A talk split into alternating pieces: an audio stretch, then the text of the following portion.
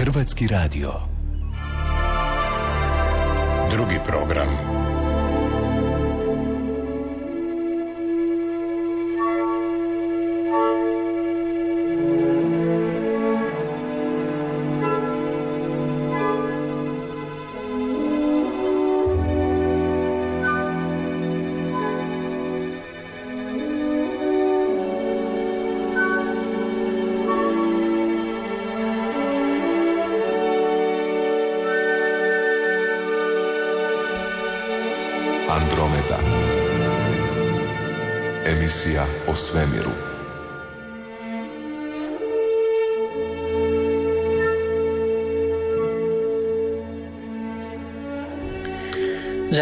Dobru večer u Andromedi drugog programa Hrvatskog radija. E, emisiji koja je preko 27 godina u ovom našem eteru, zahvaljujući Tanji Devčić, a večeras E, svoje vrijeme s vama dijele ili vi dijelite svoje vrijeme s nama kako hoćete. Bernard Cvek, Darko Hodnik, Ante Radonić i Dubravka Družinec Ricijaš. Želim vam, Ante, dobru večer. Dobro večer, pozdrav svima i ajmo odmah do James Weba i do otkrića složenih molekula u ranom svemiru. Da. Dobro zvuči. Da, jako dobro zvuči. Naime, nije to sad neko epohalno otkriće, ali se radi o tome da nikad do sada nismo tako daleko otkrili ove molekule. Znači, radi se o molekulama koje su prisutne u svemiru, koje su bile i prije otkrivene na velikoj daljini, ali je naravno tu sad James Webb postavio jedan, jedan novi rekord. O kakvim se e, molekulama radi? Radi se o molekulama na bazi ugljika. I to su vrlo složene molekule. Dakle, radi se o takozvanim e, policikličnim aromatskim e, ugljikovodicima. Dakle, to su složene molekule koje su naravno na bazi ugljika, ali sastoje se od jako puno atoma. I ono što je interesantno, u svemiru zaista ima puno tih složenih molekula, e, a sad James Webb je vi u stanju te složene molekule otkriti, znači registrirati na jako, na jako velikim udaljenostima. I u tome je sad, evo, na neki način znanstvenike e, nešto vrlo značajno je sad još jednom vide što zapravo e, James Webb može sve napraviti. Ali ovo je otkriće posebno zanimljivo jer se radi o jednoj galaksiji koja je daleko toliko daleko da je od nje do nas svjetlo putovalo preko 12 milijardi godina. To znači da mi zapravo tu galaksiju promatramo kako ona izgledala u vrijeme kada je bilo prošlo svega otprilike jedna i pol milijarda godina od takozvanog velikog praska. I sad naravno, znanstvenici su opet do čudu, gle, molim te, tako brzo, u tako ranom svemiru, već su nastali ovakve, ovakve složene, ovakve složene e, dakle molekule, ti takozvani policiklični aromatski ugljkovodici, dakle oni su tako rano nastali. To je opet ono što znanstvenike vrlo čudi kad vide kad je nešto formirano tako, tako jako, jako rano. E, ovo je, možemo reći, kad govorimo o rekordu, ovo je, možemo reći, još milijardu godina ići dalje u, u, u, ranije vrijeme, kad govorimo o odnosu na ono zadnje registriranje ovakvih e, složenih molekula na bazi ugljika. Naime, već je svemirski teleskop Špicer, istražujući infracrvenog dio spektra, već on isto mogu tako registrirati, ali nije mogao dosegnuti tako velike daljine.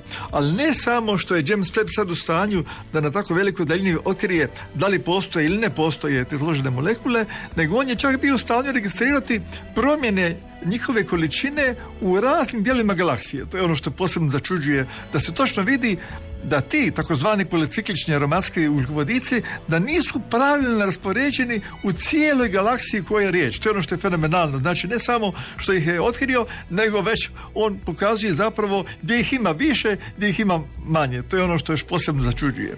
E sad, način ovog istraživanja je isto posebno interesantan. Opet, opet je iskorištena famozna gravitacijska leća.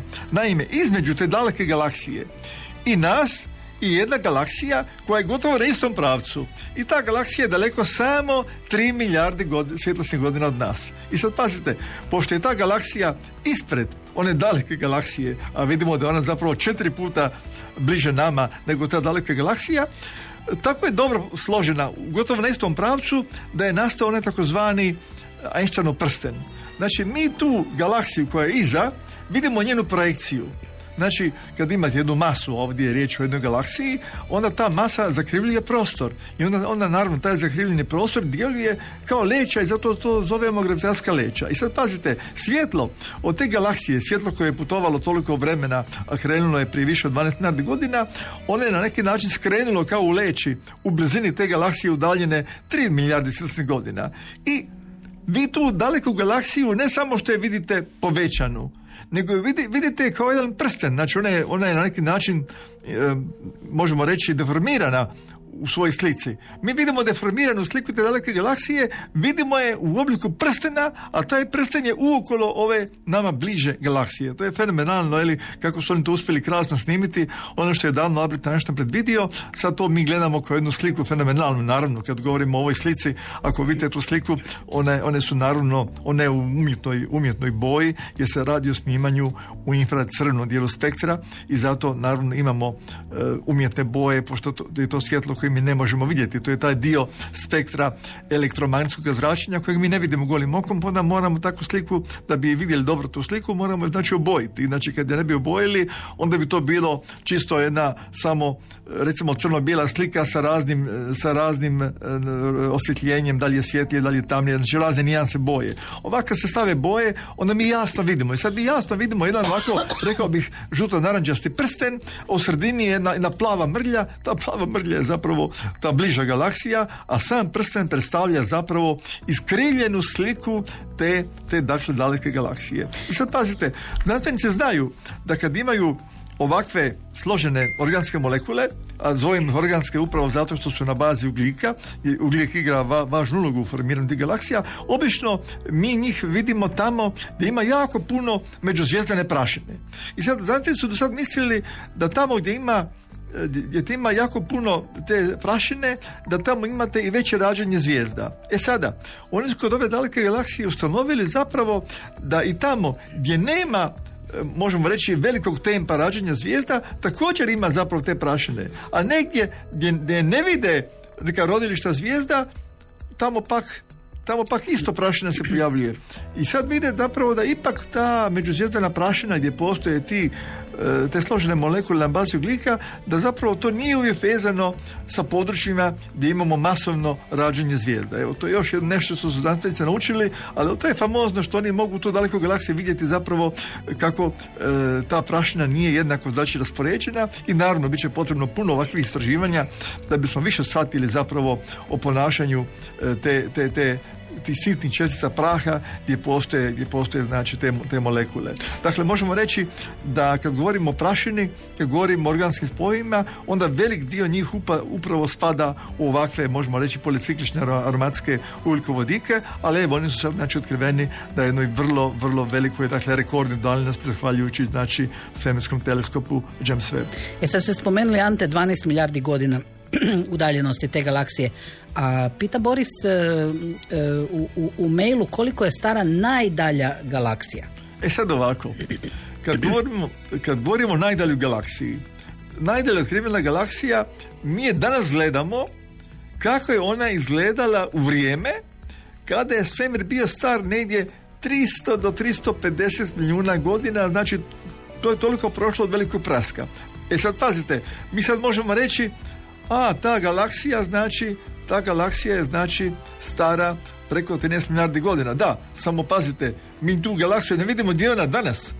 Ta galaksija, najdalja koju smo vidjeli, ona je u međuvremena potrpila velike promjene, razne sudare i mi ne znamo kako ona danas izgleda, ali možemo reći ovako, to što mi vidimo, ta galaksija znači, mi je vidimo kako je ona bila kad, kad, je, kad je bila stara 300 i nešto milijuna godina.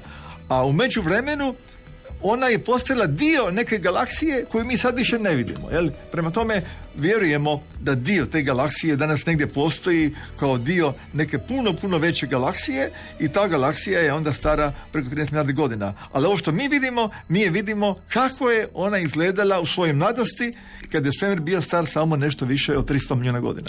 Kako Ante e, galaksije mogu a neću reći živjeti tako dugo. Govorili smo o tome da se galaksije mijenjaju, prožimaju, nestaju. E, kako, kako znati da je to baš nešto što je preko 12 milijardi godina? Da, to vidimo, to vidimo po tome kako se, kako se te, ta galaksija udaljava, kako bježi od nas, jer naime već smo davno spoznali, zahvaljujući istraživanjima i raznim metodama smo to otkrili, da ako je nešto dva dalje od nas, da se dva put brže od nas udaljava. I to je to famozno širenje svemira, za koje zadnjih 20 godina znamo da se svemir čak ubrzano širi, znači širenje svemira je sa jednom akceleracijom. I sad, kad vi, kad vi vidite, recimo, prema crvenom pomaku, na bazi Dopplerovog efekta, kad vi prema crvenom pomaku vidimo koliko brzo nešto bježi od nas, onda mi točno kalkuliramo koliko to mora biti daleko. Jer zahvaljujući velikom broju istraživanja kroz desetljeće desetljeća, mi smo spoznali zapravo kako brzinu udaljavanja od nas povezati upravo sa daljinom. I onda vi, kad vi na osnovu crvenog pomaka vidite koliko su linije spektra pomaknute prema crvenom dijelu, to znači vi ćete izračunati kolika je to otprilike brzina i na osnovu brzine vi gledate, aha, to je to i to vrijeme, znači vi onda znate koliko je svjetlo putovalo do nas. Jer što nešto brže udaljava se od nas, e, elektromagnetski valovi su naprosto rašireni, to jest njihove, njihove dužine su raširene, znači imate veću valnu dužinu. I zato jeste ovo situacija, ako je nešto krenulo kao vidljivo svjetlo, zbog širenja svemira, e, ti su se, ti su se valovi svjetla elektromagnetskog zračenja raširili. A kad to se raširi, onda vam pređe u taj infracrveni dio i onda naravno zahvaljujući webu mi možemo vidjeti to u infracrvenom dijelu. Ali naravno kad je to svjetlo krenulo, ono je krenulo kao vidljivo svjetlo, ali zbog širenja svemira zbog znači stvaranja veće valne dužine mi to primamo kao znači infracrveno svjetlo i to je eto opet jedna, jedna interesantna činjenica kad vi kad nešto vidite danas ono je, ono je drugačije izgledalo u vrijeme kad je krenulo, znači valna dužina je bila sasvim drugačija u vrijeme kad je to elektromagnetsko zračenje krenulo, a dok dođe do nas, evo, o brzini u kojoj, s kojom je krenulo, ovisi zapravo e, koja će biti valna dužina kad to elektromagnetsko zračenje znači stigne upravo do nas danas. Očekujete li da će, zahvaljujući James Webb teleskopu, e, ikada se probiti tih još 350 milijuna godina i biti i, i, i reći e to je točka pa možda, možda se nećemo još puno probiti. Istina, e, James Webb možda nije još dovoljno dugo promatrao e, neki daleki objekt. To se možda radilo satima, a znamo da je Hubble e, ukupno znao napraviti ekspoziciju koja je trajala čak 10 do 11 dana. Kad James Webb bude radio te dugačke ekspozicije gdje će on, kad to zbroji, to će jako dugo trajati, čitave, čitave dane, onda ćemo dobiti još dubi pogled. Možda će, kažem, možda će James Webb otkriti nešto što je možda e, kako je izgledalo kad je sve bio star manje od 300 milijuna godina. Ali mi sad ne znamo, ne znamo baš reći koliko. Neće se moći probiti puno, puno dalje. Zašto? Jer je strahovito velika brzina širenja širenja svemira kad idete bliže velikom prasku. I sad, naravno, ostavlja se, ostavlja se pitanje, možda će James Webb snimiti prve galaksije. E, a mi ne znamo koji je to trenutak. Kad, će, kad ćemo vidjeti te prve galaksije, mi ćemo prema, recimo, osobinama zvijezda moći reći e, to su prve galaksije. Ali mi ne znamo točno taj trenutak, samo možemo reći možda će James Webb e, snimiti njih. A da li će James Webb snimiti baš prve zvijezde? Prije formiranja galaksija. E, to je, to je sad pitanje. To je sad pitanje. Često se govorilo, možda će James Webb snimiti prve zvijezde, možda, ali to je teško reći, jer to je jedno vrijeme kad je brzina širenja svemira bila strahovito velika i onda vrlo je teško na neki način dosegnuti i snimiti e, te najdalje, te najdalje zvijezde. Tako da ostaje otvoreno pitanje da li ćemo zaista vidjeti te prve zvijezde, a znamo da prve zvijezde one su bile od vodika i helija, još nisu, još nisu uspjele proizvesti ove, ove teže elemente. Jel? Znači li to e, da e, e, James Webb još uvijek ne snima ovo što ste vi rekli duge, duge, duge reću kadrove. Ekspozicije, da, da, da, da, da. Vi, vi, vi kad recimo, kad vi želite snimiti... On, on samo snima, da. blic, blic i gotovo. Da. On recimo, on recimo napravi, napravi mnogo snimaka u nekom dijelu neba, ali to ne traje dugo. Međutim, sad je bilo važno da James Webb u što kraćem vremenu da što više informacija koje će nam biti bitne za daljnja planiranja. E, I onda je sad bilo ono, šteta sada James Webb gubi čitave dane i dane, ali naravno, ono, kad sad, kad znanstvenici vide što je zanimljivo što je James Webb snimio, onda će na osnovu toga odlučiti, aha, ovo je objekt koji nam je posebno interesantan, e, sad ćemo mi tu galaksiju koju smo našli da je jako daleko, sad ćemo mi nju snimati sa puno državnom ekspozicijom kad bude nova prilika. Prema tome, James Webb će se vraćati na one objekte koji su nam posebno, posebno intrigantni. Kao što je recimo James Webb naravno snima mnoge objekte koje je snimio Hubble, jer nam je Hubble točno pokazao gdje možemo očekivati nešto jako značajno. I onda naravno sad Hubble snima to što je Hubble pokazao da je značajno, da to značajno vidimo još bolje i da možemo na neki način dosegnuti neke stvari koje Hubble nije mogao dosegnuti. Tako i sa James Webbom. Na osnovu onog prvog snimanja on će sad raditi ponovo neke objekte, ali sa drugačijom ekspozicijom, jer će znanstvenica reći, gle, ovdje možemo očekivati e, dragocjene rezultate, pa onda nas isplati izgubiti i više dana i žrtvovati druge stvari, ali ovdje možemo dobiti nešto što nam je jako važno. Dokud je Hubble najdalje vidio? Pa recimo da je najdalji objekti su isto bili negdje oko 400 milijuna godina nakon velikog praske. Sad kad govorimo o tim daljinama i vremenima, nije tu velika razlika, ali u tom dalekom svemiru 100 milijuna godina to je, to je veliki razmak zbog te velike, velike ekspanzije svemira, znači.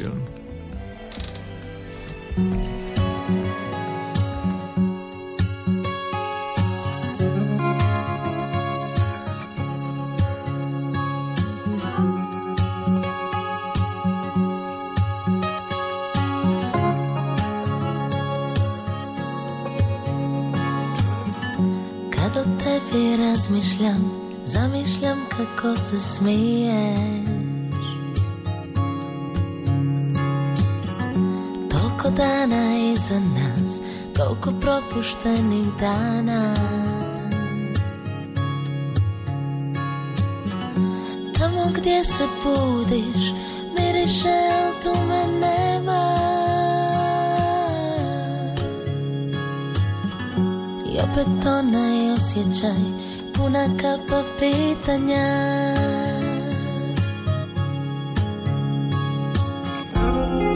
Sakrili smo ljubav sigurno od želja. Negdje izvan dosega duboko unutra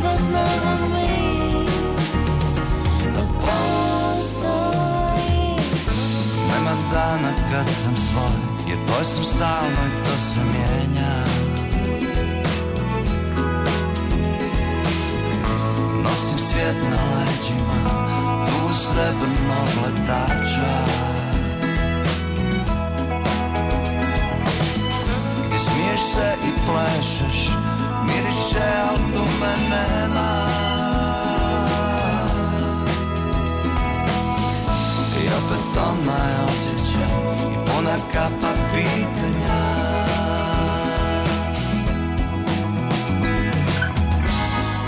Sigurna od briga, sigurna od bola Sigurna od zabluda, ljubomornih scena I vremena Skrivena od svijeta, skrivena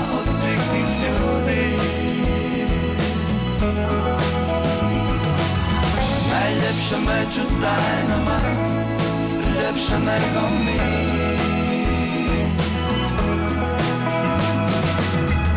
Skrivena od svijeta Skrivena od svih tih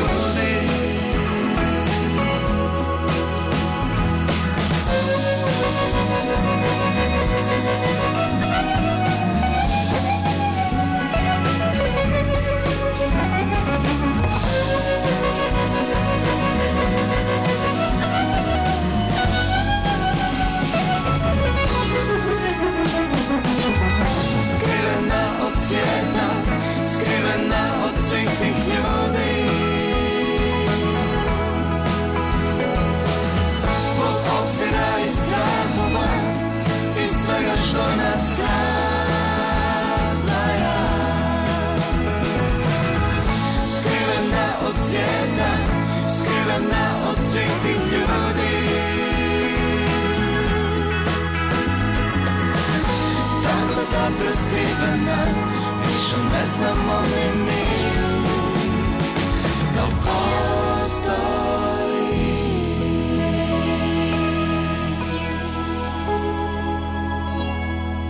Andromeda. Emisija o svemiru. Što je, gospodine Radoniću, e, s ovim novim podacima o Saturnovom mjesecu Enkeladu? Da, rekli smo prošli puta u prošloj emisiji kako je James Webb snimao e, Enkelad, ali još nismo imali ono prave podatke, niti smo vidjeli slike. Kad sam vidio slike poslije, stvarno sam se iznenadio. Dakle, sad su znanstvenici zapravo uspjeli pomoću snimanja sa James Webbom vidjeti zapravo da oni geziri gdje Enkelad, taj Saturnov mjesec izbacuje vodenu paru, da se ta vodena para pruža gotovo 10.000 km od površine Enkelada. A Enkelad je mali mjesec, po njegovu promjeru u prosjeku oko 500 km. Tako da zapravo ovi, ovi geziri oni, oni dostižu dužinu koja je skoro 20 puta veća od promjera samoga tog mjeseca. To je zaista fantastično. Ali ne samo su znanci sada vidjeli e, ta, te gezire u puno većoj mjeri nego što je to svojevremeno ne samo otkrila, nego baš lijepo snimila letilica Cassini koja je kao orbiter sedam godina kružila oko Saturna, istraživala njega i cijeli njegov sustav sa prstenovima mjesecima, nego je sad ustanovljeno točno, točno se zapravo vidi kako materijal iz tih ledenih gezira prelazi u jedan, možemo reći, svojevrsni torus. Dakle, to je jedan prostor u obliku torusa koji je na orbiti samoga Enkelada. Dakle, mi od prije znamo da u području Enkelada postoji jedan svojevrsni prsten koji je vrlo onako raspršen, a on se baš sastoji od tih čestica i plinova koje zapravo izbacuje e, mjesec Enkelad. Tako da zapravo sad imamo jednu potvrdu da zaista s, tih, s, tim, s tim svojim ledenim gezirima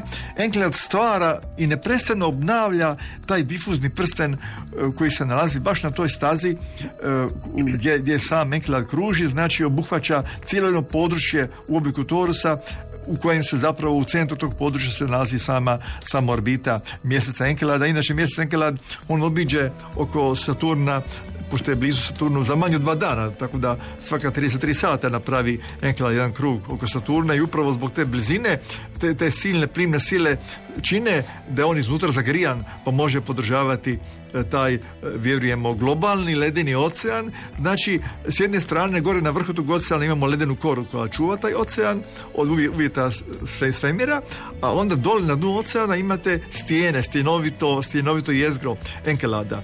I sad ono što je zanimljivo, još je Cassini izmjerio je ustanovio, jer je on, on je prolazio kroz te ledene gezire dok je, dok je prolazio pored Enkelada, iako nije bio u orbitu oko Enkelada, ali je prijurio mnogo puta pored Enkelada, pa je već ustanovio da tu imate vodenu paru, sitne krstaliće leda, imate metan, imate ugljik, imate fosfor, i onda su znanstvenici rekli, gle, pa tu imate sve glavne sastojke koji su bitni da bi se u tom ledenom oceanu, da bi se u tom oceanu ne ledeno, nego, nego oceanu ispod ledene kore, da bi se mogao formirati nekakav jednostavni život. I zato daljnja buduća istraživanja će upravo ići na to da vide što još koji tragovi još se mogu naći e, u onom materijalu kojeg ti geziri izbacuju. Mi smo već prije spominjali da tamo gdje geziri ističu ima puno takvih lokacija, oni su baš tamo gdje su one, kako ih nesubjeno zovu, tigrove, e, tigrove e, pruge. A to je područje oko južnog pola Enkelada, gdje te su pukotine dugačke i preko 100 km, one su široke do, do 2 km, stotine metara su, su duboke i iz tih pukotina postoje tamo mjesta gdje izlaze ti geziri, gdje izlaze ledene sitne čestice kristala vodenog leda, gdje izlazi vodena para, gdje izlaze drugi plinovi. Znamo da ima tu i silicija što potvrđuje da to dolazi već tamo eh, iz same, same stjenovite kore, iz stjenovitog jezgra ovoga, ovoga enkelada, što potvrđuje da onda on ima ono što mi zovemo hidrotermalni izvori koji su na dnu tog oceana i to su eto uvjeti za nastanak primitivnog života, zato je Enkelad na neki način Zanimljiv, možda na prvom ili drugom mm. mjestu kad su u pitanju mjesta gdje mi možemo u sunčevom sustavu naći nekakav primitivni život kojeg ne, ne očekujemo baš puno na Marsu e, niti unutrašnjosti Marsa u današnje vrijeme, jeli? ali uz Jupiter u Europu uz ovaj Enkelad Saturno mjesec zaista tu ima puno toga za istraživati. Sad, ova najnovija istraživanja koja radi James Webb, a James Webb će naravno ponovo da se vraća na Enkelada, da, da se vidi tokom vremena da li se nešto bitno mijenja, to će na neki način usmjeriti planove za buduće istraživanje, jer prije ili kasnije znanstveni će poslati novu letilicu koja će, ako ništa drugo, u letu oko orbitera kao orbiter oko, oko Enkelada će loviti opet te čestice kao što je Kasinu lovio te čestice jer vi možete proći kroz te gezire pošto taj materijal to je vrlo vrlo raspršeno, znači tu nema ne, neki veći komada koji bi letjelicu uništili, pa vi možete projuriti kroz te gezire, uloviti čestice i onda ih pomoću instrumenta, pomoću e, e, ovaj, spektrometra masa vi možete te onda čestice analizirati na licu mjesta i poslati podatke na zemlji da vidite što još ima, da li još ima nekih elemenata, nekih plinova koji bi možda na neki način sugerirali da nam tamo postoji život. Jer ako su oni otkrili već metan da postoji, onda, je on, onda se postavlja pitanje je li taj metan nastao prirodnim putem ili je taj metan na neki način već dokaz da imate neki, neka primitivna bića koja žive u tom oceanu, tako da će ova istraživanja znači, usmjeriti planove za buduću letjelicu, a ta buduća letjelica ne samo što će uzimati uzorke u orbiti i analizirati ih, nego će ta letjelica u budućnosti možda biti u stanju, ako se dobro pripremi e, plan, program, da se ta ledvica ispusti meko na površinu enkelada, pa na površini enkelada, tamo blizu onih pukotina, da baš istražuje, da vidi što se sve može naći, jer ono što je došlo na površinu, došlo je iz oceana i onda možete saznati zapravo što sve ima u tom mističnom oceanu tog ledenog mjeseca koji kruži dakle oko planeta Saturna. Podsjetimo se još da smo ove godine javili da, da su sve skupa u zadnjih godina otkrili još 62 nova mjeseca, tako da službeno Saturn ima 145 mjeseci po zadnjim podacima, u tome je on rekord po broju mjeseci, ali ne moramo pridavati tome veliku pažnju, jer kako imamo bolje instrumente, tako otkrivamo sve manje i manje mjeseci, tako da neki mjeseci nema niti kilometar u promjeru, pa je onda možda nekad i smiješno zvati ih mjesecom, kad su to jako sičočni objekti, znači. Koliko je e, Enkelad e, ovisan o Saturnu?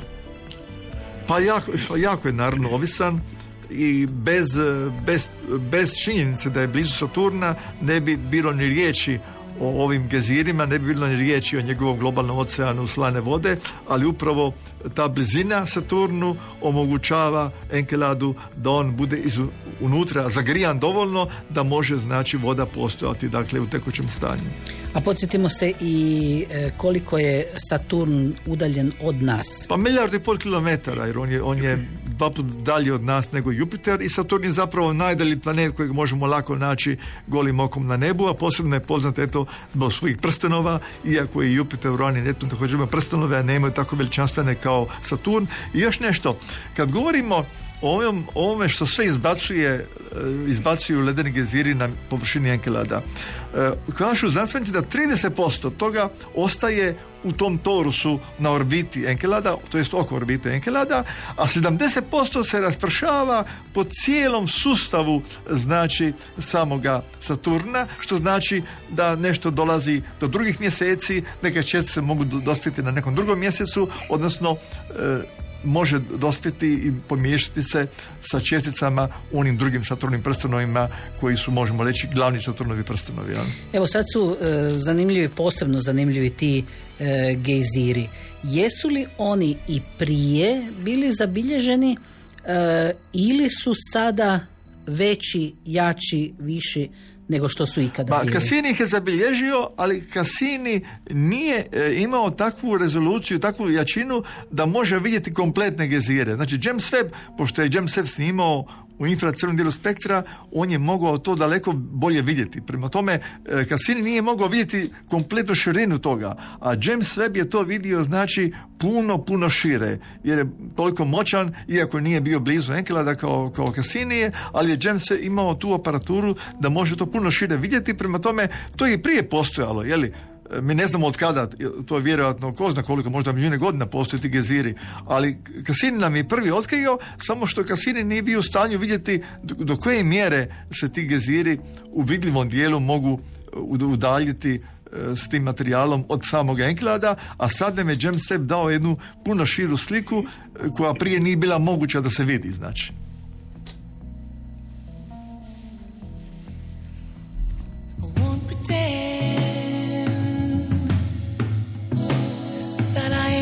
To stop living.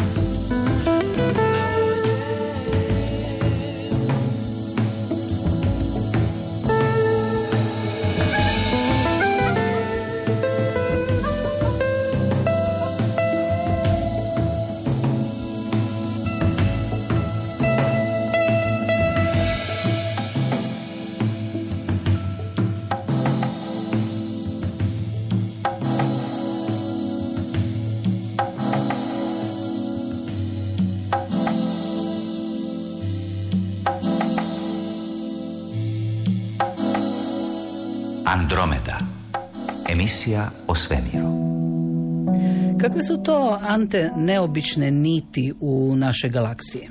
Da, to su zaista neobični filamenti, ma oni su otkriveni još e, 80. godina ovog stoljeća i do sad ih je otkriveno, otkriveno ih je, otkriveno ih je ovaj, negdje možda tisuću, ali do sad nisu otkrili ovakav tip koji je nedavno otkriven. Naravno, to je nešto što vi ne vidite u vidljivom dijelu spektra, nego se to istražuje pomoću radioteleskopa i onda kad to vidite na slici, onda prvo morate dobro sve proučiti da, da vidite je li to zaista neka greška ili je to zaista točno kad vidite nešto što liči kao neke crte. Znanstvenici često govoru da to im, da ih podsjeća na, na žice od harfe, jer znaju biti e, ti filamenti poredani onako nekako paralelno, pa to podsjećaju, podsjeća na žice harfe. I ove najnovije istraživanja se baziraju na radioteleskopu koji se skraćeno zove Mercat u Južnoafričkoj Dominičkoj republici i to je jedan međunarodni projekt gdje su oni koristeći snimanje u tom radio dijelu spektra elektromagnetskog zračenja ustanovili su E, upravo ovakve filamente u blizini središta naše galaksije. Znači, općenito onako malo šire rečeno e, taj središnji dio naše galaksije. Otkrili su stotine tih malih filamenata, ali što ih je recimo iznenadilo? Prijašnji filamenti su na neki način bili postavljeni okomito u usporedbi sa recimo ravninom naše galaksije, a ovi su, ovi su zapravo e, postavljeni malo onako više paralelno sa ravninom galaksije i što je posebno zanimljivo, kao da pokazuju smjer prema supermasivnoj crnoj rupi Sagittarius a u središtu naše galaksije. E, I sad ovdje se radi o stotinama vrlo kratkih tih niti ili filamenata dok one normalni prije otkriveni su znali biti dugačke preko 100 svjetlosnih godina, ovi su negdje samo negdje 5 do 10 svjetlosnih godina, znači nisu jako dugački, pa više liče onako na tim e, kartama radioastronoma, radio, radio teleskopa, više liče kao neke crtice, a ne toliko kao one dugačke niti koje su prije otkrivene. Ali ovo novo istraživanje, dakle, iznenadilo znanstvenike što su vidjeli zapravo da je položaj drugačiji od onih prijažnih filamenata, ali novo istraživanje ukazuje da bi to ipak moglo biti rezultat djelovanja supermasne crne rupe. Možda je recimo ona bila aktivna pred ko zna koliko, pred, pred možda milijune godina ranije i sad od te aktivnosti ostatak su možda upravo e, ti kratki filamenti. E, naime, e, zašto se oni uopće vide?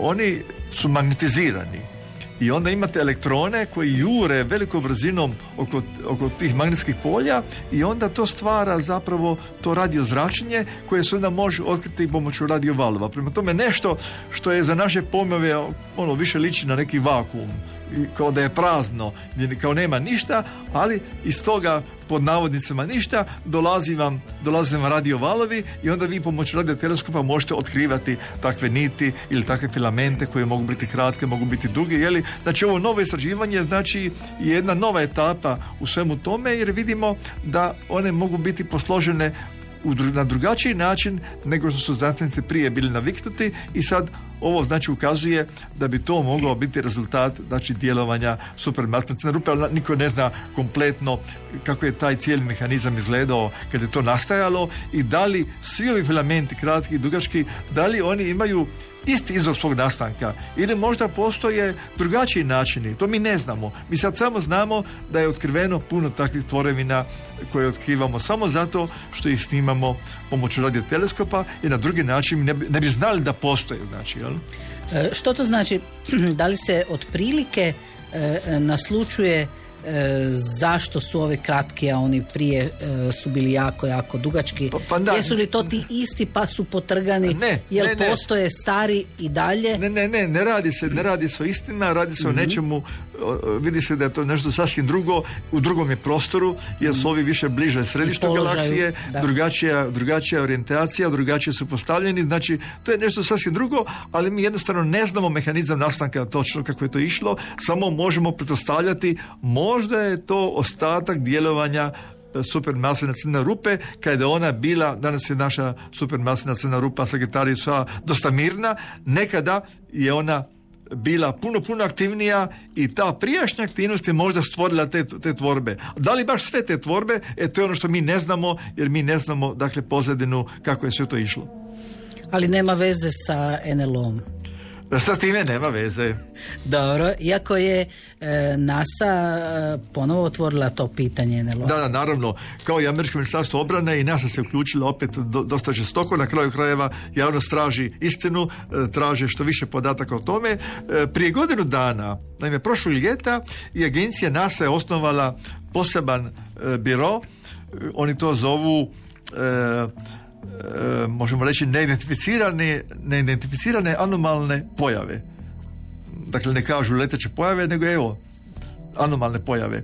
I nakon godinu dana rada, skoro godinu dana rada, NASA je evo prošli tjedan izašla u javnost sa jednim javnim sastankom gdje se moglo postaviti pitanja. Vidjeli smo ko radi tu ekipu, tu su razni znanstvenici, e, tu je i poznati američki astronaut Scott Kelly koji je proveo dosta vremena u nekoliko letova na međunarodnu svemirsku postaju, e, tako da smo vidjeli što kaže astronaut, što kažu drugi članovi ekipe, e, tu, je, tu su i ljudi iz instituta SETI koji se bavi potragom za vanzemaljskom civilizacijom. Dakle, jedna vrlo zanimljiva ekipa koja, koju je baš NASA okupila. Znači, posebno je ekipa koju, koja tamo radi u ministarstvu obrane, a posebno ova ekipa koja spada pod okrilje NASE i ova ekipa e, ne samo što želi naći potrebne podatke, nego na neki način ona želi na osnovu istraživanja i svega onoga što je dostupno, želi usmjeriti ljude, ajmo posvetiti se tome i tome. Znači, koji su nam instrumenti potrebni?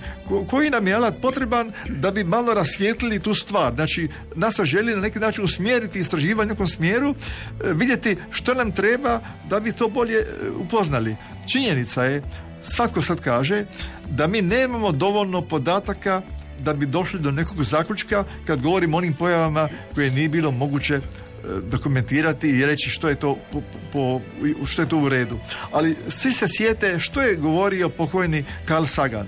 Ako imate nešto što je jako izuzetno, e, da, da, da to potvrdite, morate imati izuzetno jaki dokument izuzetno jaki dokaz da biste dokazali to što je izuzetno važno da ono zaista postoji. I na tome zapravo oni, oni, oni insistiraju, dakle treba nam i dalje prikupiti podatke jer mi ne možemo to objasniti. Kao što mi danas ne možemo objasniti recimo zašto postoje zašto postoje nagli, nagle provale u radiozračenju ili nagle provale u gama zračenju. Mi ne znamo još koji su to objekti, ali mi znamo da su to prirodne pojave. Uvjereni smo da su to prirodne pojave. E tako i ovdje. Mi, dok ne skupimo dovoljno podataka, mi sad ne znamo je li to prirodna pojava ili je to rezultat djelovanja neke tehnologije. Da li to dolazi iz sila prirode ili je povezano sa nekom tehnologijom, jednostavno mi nemamo dovoljno podataka, svi idu na tome da treba i dalje istraživati i onda ćemo vidjeti o čemu se radi. Naravno, uvijek ostaje ono pitanje da li su nam svi dokumenti dostupni. Ne, nisu.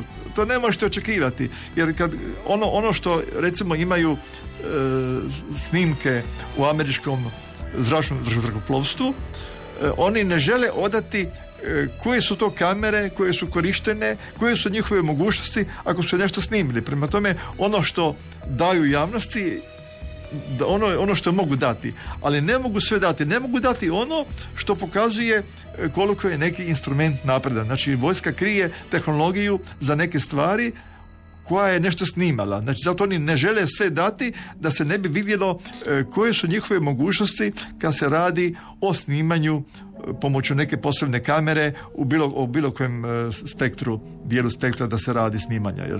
Da, jer sad se e, spominje ta tehnologija koja može biti ili sa zemlje ili izvan zemlje, dakle sve mogućnosti su otvorene.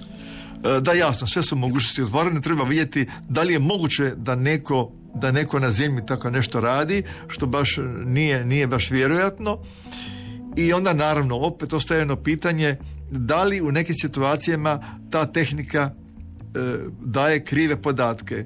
Jer kad vam je nešto, kad vam je nešto na neki način blizu neke, nekog, nekog granične mogućnosti, onda tu može doći do grešaka e, samog instrumenta, samog uređaja koji nešto mjeri. Pa onda treba vidjeti koliko su dotične kamere i uređaji mogli nešto krivo pokazati zato što možda nisu bile, nisu bile baš darene da rade na takvim, na takvim znači u takvim situacijama za objekte koji možda idu e, tako, tako brzo. Dakle, treba vidjeti znači gdje leži, gdje leži problem. Da li u načinu snimanja ili je nešto što nam je potpuno znači potpuno znači nepoznato.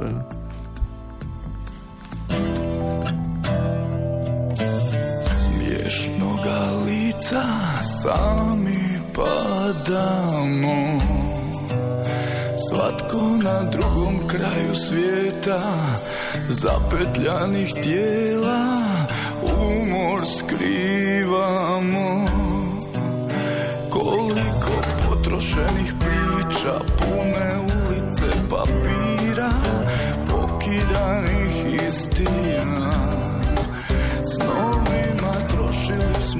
ceste Mada se ne smiju sebi dugo šutjeli.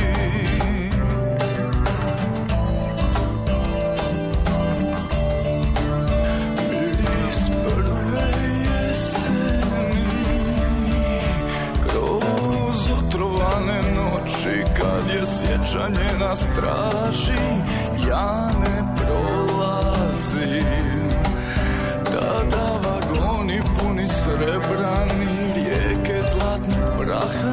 duszy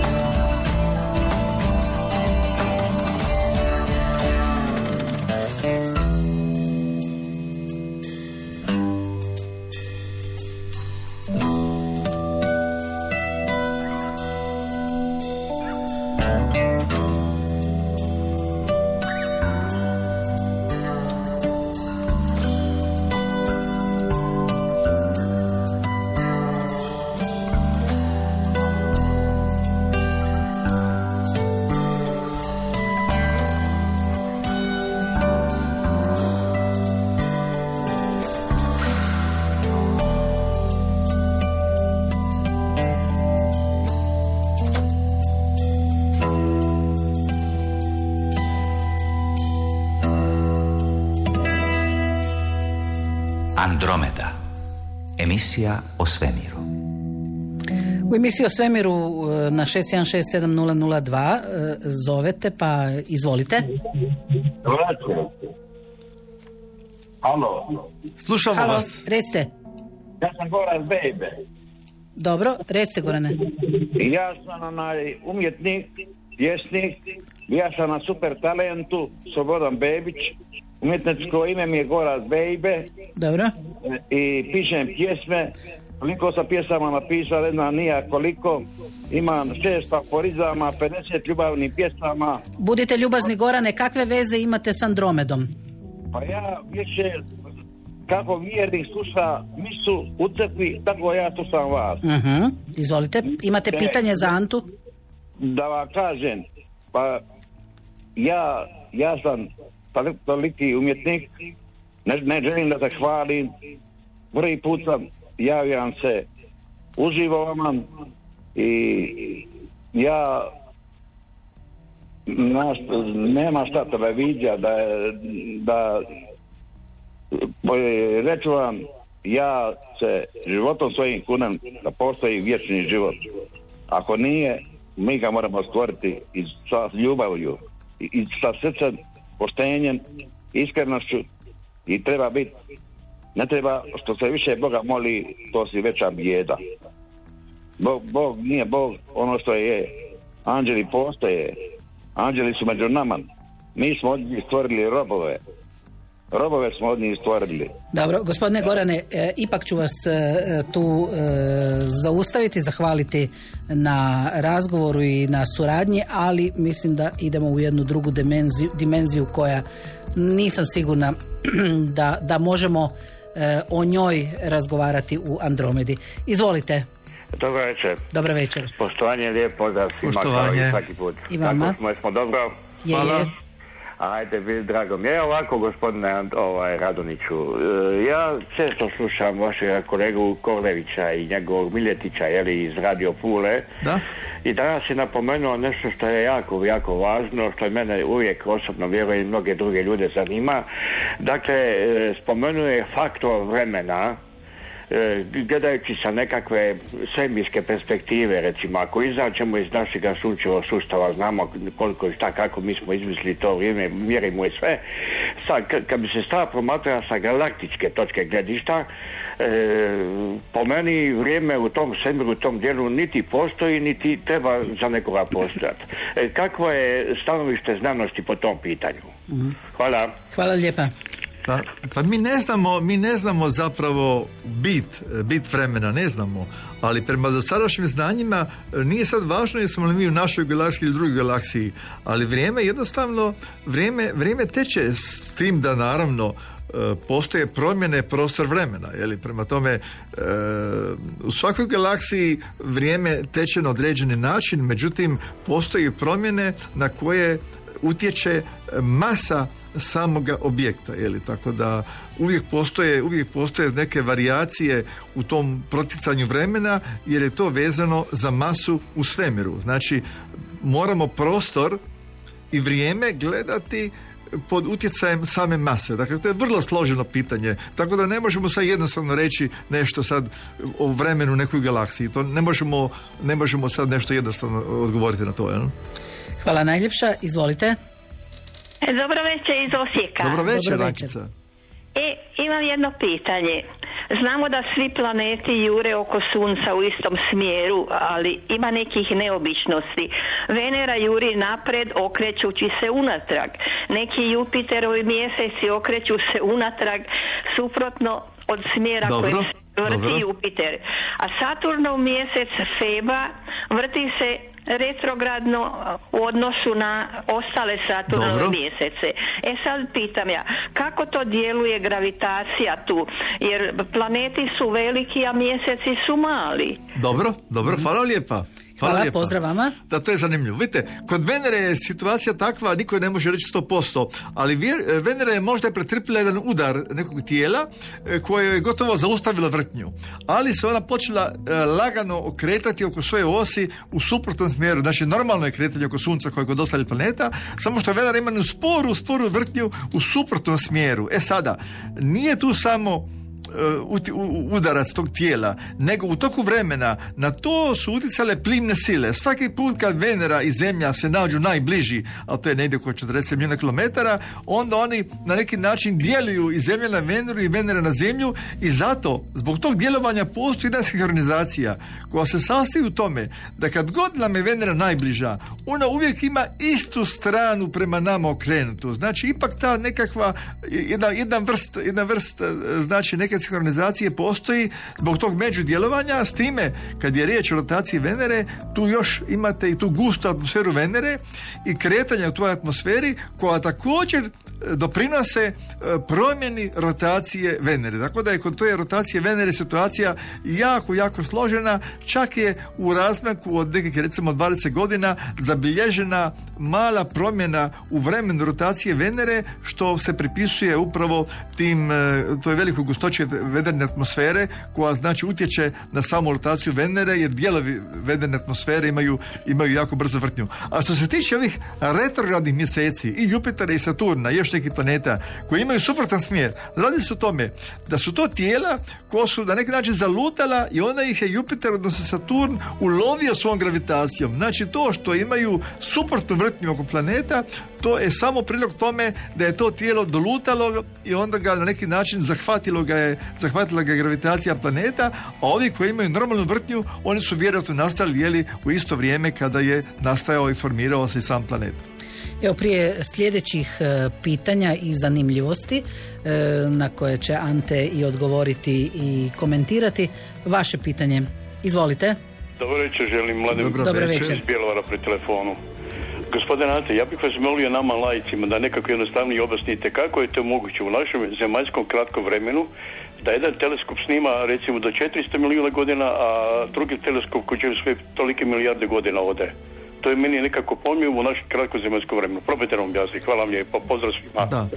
Pa gledajte, danas vam, danas vam i astronomije materije, evo ja se recimo sjetim uvijek e, Saša Novića koji je inače predsjednik astronomskog društva Beskraj, e, koji je sam e, snimio sa svojim teleskopom i s dobrom kamerom uspio snimiti, uspio snimiti kvazar koji je od nas daleko nekoliko milijardi svjetlosnih godina. Dakle, danas amateri koji imaju dobru opremu mogu snimiti objekte od kojih je do nas svjetlo putovalo milijarde godina.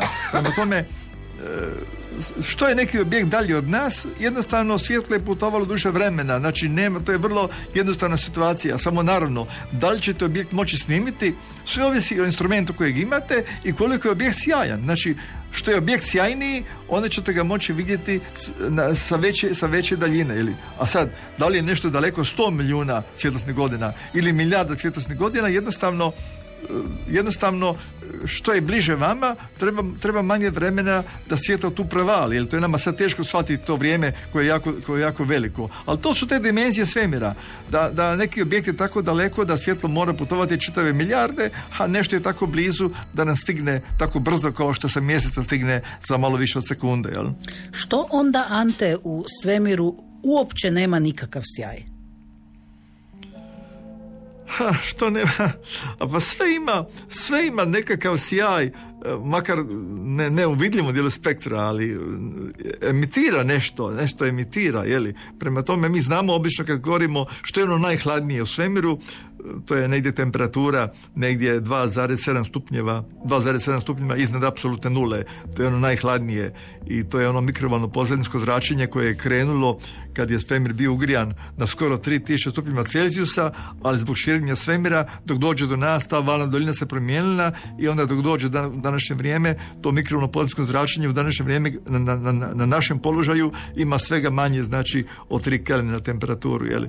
E sad, E, dakle e, i tijela koja su dosta hladna opet emitiraju opet nešto emitiraju prema tome e, teško je zamisliti zapravo objekt koji baš ništa ne emitira znači e sad naravno kad govorimo o tamnoj materiji koja nam je nepoznata e sad da li ona nešto emitira? Mi znamo da ona djeluje gravitacijski, ali da li nešto emitira, nemamo podatke, znači. Da, dok ne postane službeno e, tamna materija. E, Da. Evo, kad ste prije spomenuli e, teleskope, e, pročitat ću e, jedan mail koji nam je poslao Dejan, kaže iz Pazina. Slušam vašu emisiju godinama i imam e, potrebu pohvaliti vas i gospodina Radonića. Ulažete toliko truda u popularizaciju znanosti o svemiru, također slušam i Exploru, Korado je isto tako jednom riječju legenda. Nakon e, toliko proslušanih i poslušanih emisija odlučio sam ostvariti dugogodišnju želju i kupiti teleskop da mogu napokon vidjeti uživo sve planete o kojima toliko slušam već godinama. E, Riječ je o Dobson, dakle 250 puta 1200, stvarno je poseban i strašan je osjećaj vidjeti mjesec, Veneru, Mars, Jupiter ili Saturn, e, s toliko detalja i zamišljati kakvi su uvjeti na njima. E, Hvala vam na svom znanju koje nam prenosite sve ove godine, jer bez vas ovo naše nebo ne bi bilo isto.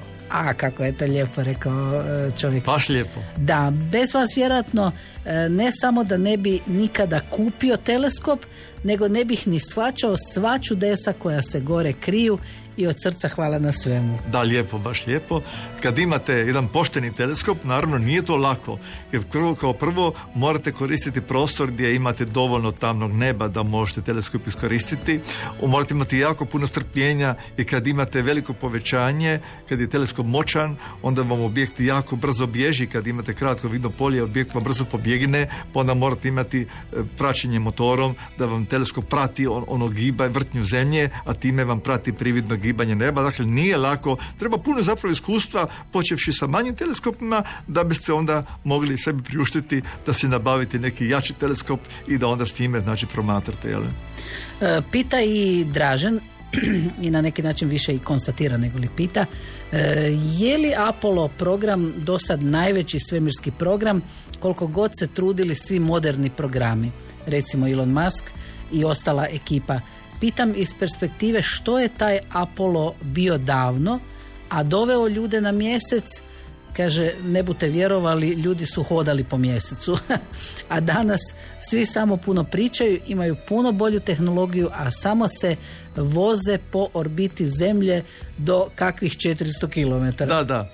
Pa evo, mislim da ipak e, program Apollo je bio jedan konačan program, konačan program, ostvarili su zaista ono bitno a bitno je bilo donijeti uzorke s mjeseca, a najbitnije je bilo biti prvi na mjesecu, jer to je bila velika, velika politička stavka, zbog čega se moglo financirati. Ali pazite, uvijek se kaže program Apollo je bio negdje oko 25 milijardi dolara vrijedan zajedno sa ovim pripremama s Merkurijem i Geminijem. Međutim, pazite, u, u, sa, današnjim, sa današnjim vrijednošću dolara pa taj program je bio negdje reda veličine možda 250 milijardi dolara. Tako da Apollo program je zaista bio ja bih rekao najveći i najskupi program. Artemis program će ga, će ga vjerojatno nadmašiti, ali Artemis je tek u začetku, pa je sad teško govoriti konačne rezultate. Ili, ali s obzirom da je Apollo bio konačan program, znamo otprilike koliko je on koštao, možemo reći da je Apollo ipak bio e, najveći i najskuplji program, mada naravno i program međunarodne svemirske postaje isto jako skup, jer svemirska postaja je vrijedna preko 100 milijardi dolara, a teško je zapravo dokučiti zapravo e, koliko je sve to skupa koštalo kad imate u, u igri e, više svemirskih agencija i teško je i teško je onda baš iznijeti točno e, sve troškove, ali mi danas znamo da je svemirska postaja međunarodna vrijedna preko 100 milijardi dolara, ali ipak je razvoj i sve skupa puno više, puno više znači koštao. Tako da bi nakon Apola međunarodna postaja do sada bila možemo reći sljedeća po toj obuhvatnosti programa i po cijeni samoga programa. Jel? Mhm. Izvolite.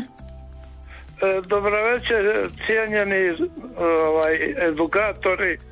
Vi se bunite ako vas se imenuje da ste na neku ruku e, znanstvenici, niste na margini. Vi ste u žiži. Evo, neću tražiti tri pitanja, samo e, ne slažem se sa jednim prije dva tjedna slušateljem koji je rekao o bespotrebnosti ove emisije. Ova emisija ima dubaku, duboko edukativnu i humanitarnu poruku. Zato ja vas slušam i htio sam vas pitati, čuo sam da je bilo planova znanstvenika, ja ne mogu kao običan čovjek shvatiti te algoritme i formule, da su htjeli neki plin ubaciti u atmosferu da bi možda za 30% smanjio insolaciju i što Iranci imaju raketu, a Amerika nema. Ako gospodin Ante naš dragi zna, zašto Zapad nema tu raketu? Eto. Hvala lijepa. Hvala lijepa. Ne, zaista, tu se može govoriti samo o nekoj teoriji. O nekoj teoriji, prema tome ne bih rekao da je to istina. To je neko teoretiziranje koje nema znači veze sa stvarnim događajima. Andromeda. Emisija o svemiru.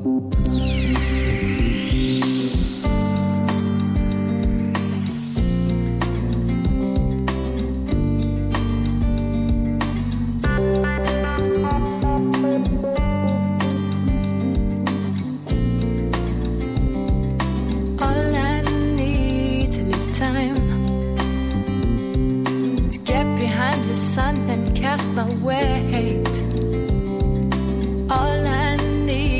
Peace this mind. I can celebrate.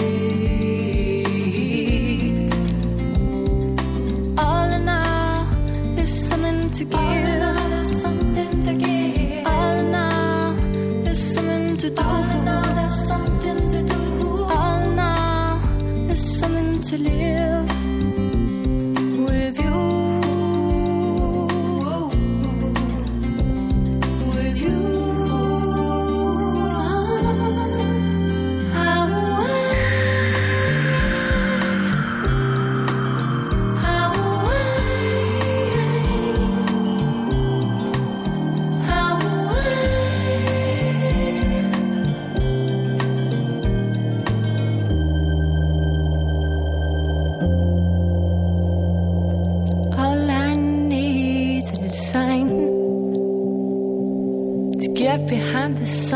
Cast his way. All I need's place to find, and there I'll celebrate.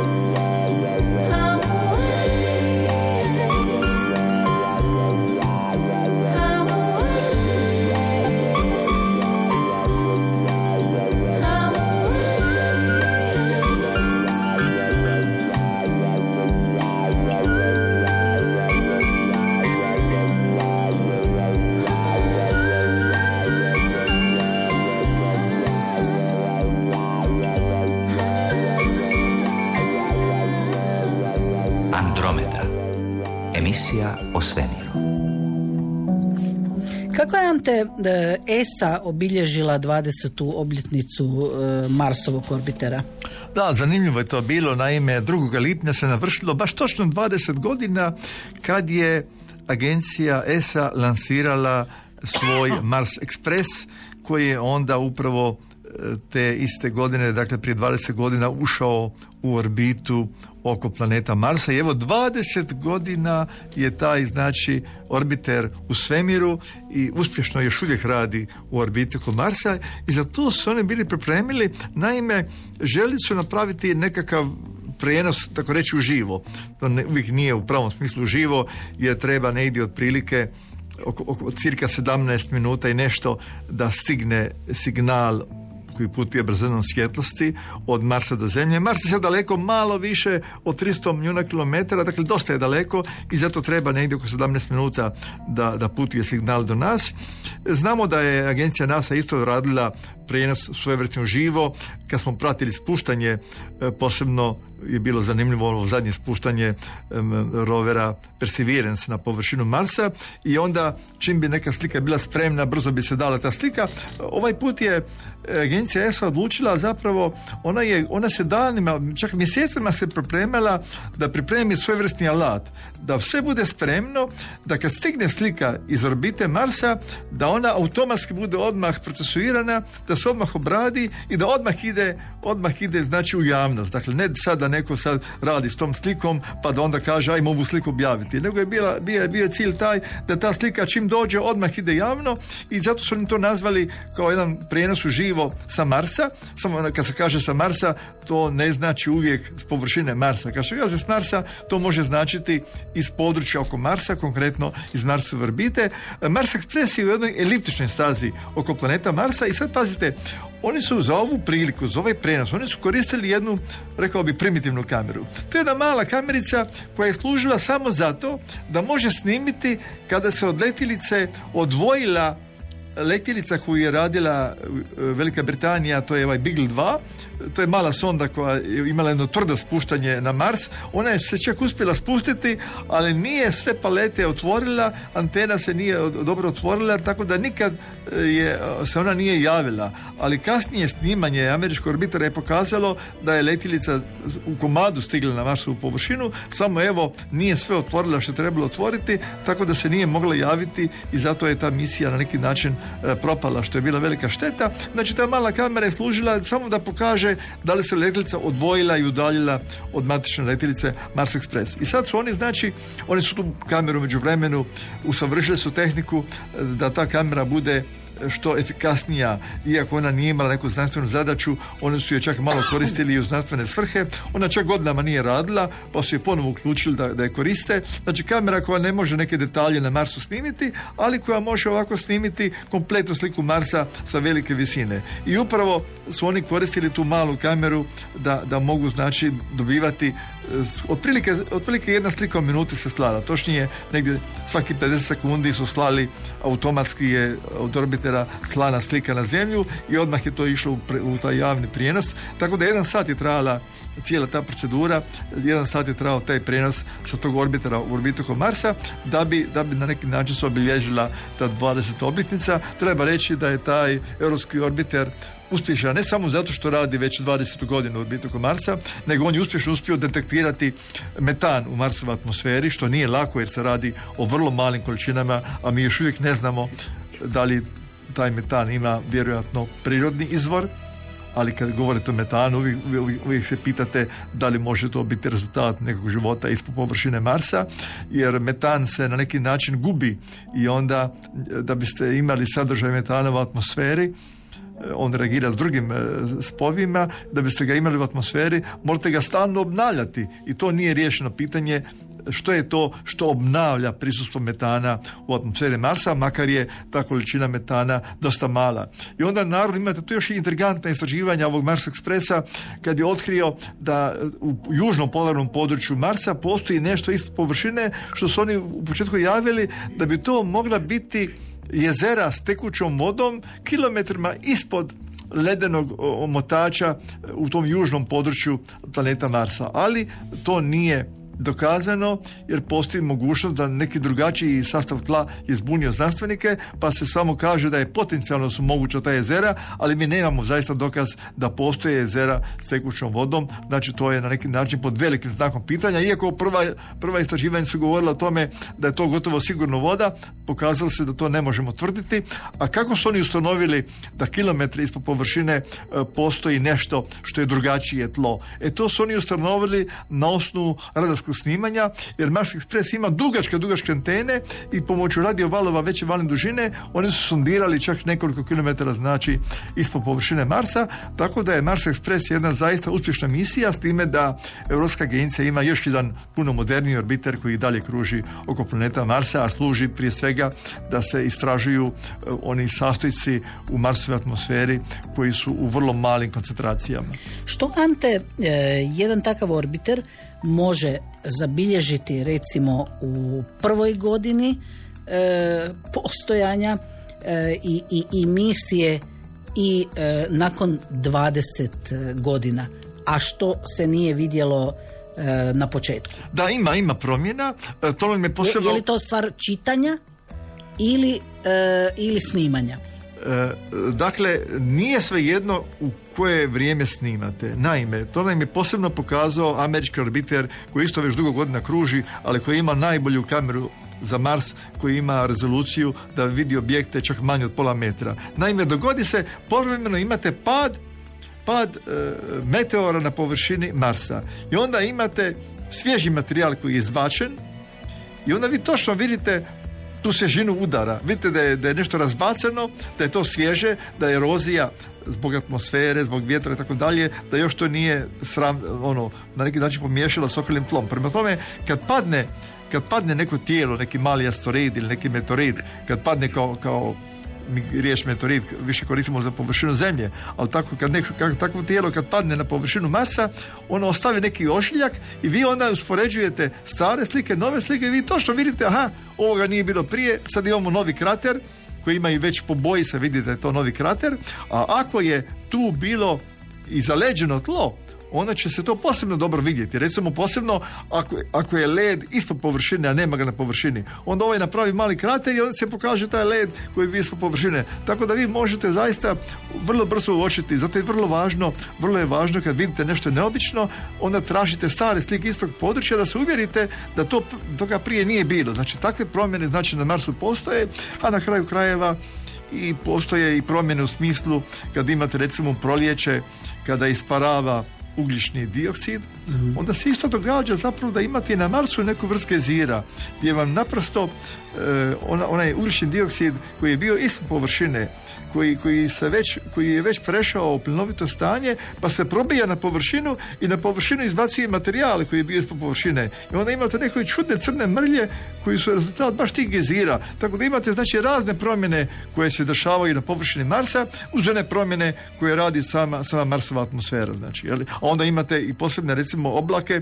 Recimo kad imate strujanje strujanje u atmosferi koje ide uz velike vrhove ugase vulkana, pa onda se stvaraju i ona vrsta oblaka koja izgleda kao neka perjanica na vrhu vulkana, a zapravo se radi o toj posebnoj meteorologiji, znači. E, hoću vas još pitati o tome e, kako je izgledao povratak na zemlju kineskih astronauta. Da, baš sam pratio prije nekoliko dana kad se troje kineskih astronauta vratilo e, iz svemira, a kratko vrijeme je bio rekord da je bilo 17 ljudi u svemiru, jer ih je bilo 11 na međunarodnoj postaji, onda ova četvorka u okviru privatne tvrtke Axion Space, ona se sretno s Brodim Dragonom vratila e, tamo kraj obala, sletila je u vodu kraj obala Floride, pa je sad u svemirskoj postaji međunarodno opet sedam astronauta, a neko vrijeme je bilo šest astronauta na kineskoj. E, Kinezi se sad na licu mjesta mijenjaju. Ova posada koja je bila proletila, poletila gore u 11. mjestu prošle godine, ona se sad vratila, a ta posada koja je proletila prošle godine u 11. mjesecu, to je bilo prvi put da je Kina napravila smjenu posade na licu mjesta. Jer od prošle godine ta kineska postaja je kompletirana, nema ukupno tri modula, jer dva su modula za znanstvena istraživanja i tada su oni prvi put mogli šestero astronauta primiti na toj kineskoj postaji i sad ova trojka se vratila i spustila na zemlju. Zanimljivo, među njima je jedan astronaut koji je bio izabran u prvoj ekipi astronauta Kineza. I zamislite, taj iz prve ekipe 25 godina je čekao da konačno dođe u orbitu kod zemlje. Kaže se da je to rekord za nekog čovjeka koji je ono po profesiji astronaut, ali je 25 godina čekao svoj trenutak i konačno je dočekao. Ali evo, kad čovjek izabere da mu je životni put, životna profesija let u svemir, onda je spreman čekati desetljećima da to doživi, jeli da može ipak poletjeti. A inače moram reći, iznenadio sam se kakva disciplina je kod Kineza kad se oni vraćaju iz svemira. Možda ovaj put to bilo još više pojačano nego prije. Možda prije nisam dovoljno pratio. Ali situacija je ovako. Kao prvo, oni su tamo ponašali se kao vojska. To se točno znalo. Mislim, svi ti koji su bili u ekipi, oni su točno znali gdje je čije mjesto i koliko može doći blizu kap. Jedno neki novinari koji su se uspjeli probiti kad je ovaj zapovjednik prvi, prvi izašao. I sad pazite ovako, oni su bili gore šest mjeseci, naravno posle šest mjeseci vi ne možete tako lako stati na noge. To je vrlo teško u tim prvim trenucima kad ste pola godine, zamislite da ste i pola godine u krevetu pa vam je teško stati na noge. A kamoli kad ste u beselinskom stanju pola godine i sad odjednom osjetite svu tu težinu gravitacije zemlje koja je u prvim momentima jako teška u tom naglom prelasku. Vi, vi osjetite već kad uđete u atmosferu kod kočenja, ali onda vi na zemlji i doživite jako tu gravitaciju i sad onda astronauta izlače. E, spuštanje padobranom je bilo takvo, jako lijepo se vidjelo dok je još u zraku bio, bila kapsula s padobranom, su iz helikoptera jako dobro snimili, vidi se da se spuštanje odvijalo na onoj lokaciji koja je bila planirana, jer su dosta rano uhvatili iz helikoptera spuštanje na padobranu i trenutak dodira tla, kada se upale motori na kruto gorivo koji ublaže udarac i onda se vidi plamen i digne se velika prašina, naravno. To je bilo rano ujutro po kineskom vremenu. I sad pazite, zbog, zbog vjetra je kapsula ostala nagnuta, što je onda lakše. I kad je okomita, onda morate imati kao neke ljestve da dođete do astronauta od ozgo. A ovako kad je kapsula položena bočno, onda astronauta samo izvučite vodoravno. I sad prvo su izvukli jednog astronauta i odveli su ga do njegove ležaljke. I za razliku od ruskih astronauta, a tamo su se spuštali i Rusi, i Rusi Amerikanci i drugi iz druge nacionalnosti, obično njih troje kad izađu iz Sajuza, onda ih svo troje poslože u fotelje i onda ih to zamjenu snime. Ovdje ide jedan po jedan. Prvo jednog astronauta stave na fotelju, onda vam dođu jedna četvorka koja dođe trčećim korakom, ali ima ono marševski korak vojska i ta četvorka uzme ovoga, ovoga nosiljku sa astronautom i za njih, za njih četvoro je peti koji je liječnik i svi zajedno opet uredno boljičkim korakom idu do posebnog kamiona. I sad pazite, svaki astronaut ima svoj kamion na kome je svojevrsni kontejner gdje je zapravo preručna ambulanta. Znači, to je pokretna ambulanta. Ali svaki astronaut ide u svoju ambulantu. Znači, prvo su jednog astronauta odveli u taj kamion koji ima otraga platformu koja se liftom diže da onda ne treba se penjati i da lako dođe se i tu je prvi pregled. Onda ova četvorka nosi novu nosiljku, istu nosiljku opet do kapsule, izlazi sljedeće. I tako sve jedan po jedan i kako, koji, kako koji ga izvuku iz kapsule, tako ga stave u nosiljku i nose ga svaki do svog kamiona. Evo, ali to je toliko, toliko disciplinirano bilo, vidjelo se da vam potpuni red, svi su bili naravno uniformirani, svaki u svojoj boji, neki crveni, neki u bijeli, tako dalje, ali vidi se da su kinezi puno pažnje posvetili, a posebno su posvetili pažnju tome da astronauti kad su pola godine u svemiru, onda oni postanu jako osjetljivi na razne zaraze, na virus, jer su bili izolirani dugo vremena i zato su onda ne želi da oni odmah dođu e, puno blizu drugih ljudi, nego ih odmah odvezu evo na prvi pregled u tu, u tu preručnu pokretnu znači ambulantu, tako da je bilo vrlo uzbudljivo i zanimljivo. Ja nikad nisam do sad vidio ovako jedno spuštanje sa tolikom discipline Druga stvar je bila kad su se američki astronauti vraćali s mjeseca pa su morali ići dva, tri tjedna u karantenu zbog posebnih mjera, jeli. ali nakon, nakon te karantene nikad nisam vidio takvu disciplinu kao što je bila sad evo kod ovog kineskog spuštanja ovo troje kineskih astronauta na zemlju, a njihova kapsula ona je, ona je visoka i široka negdje oko 2,5 metra. Andromeda. Emisija o svemiru.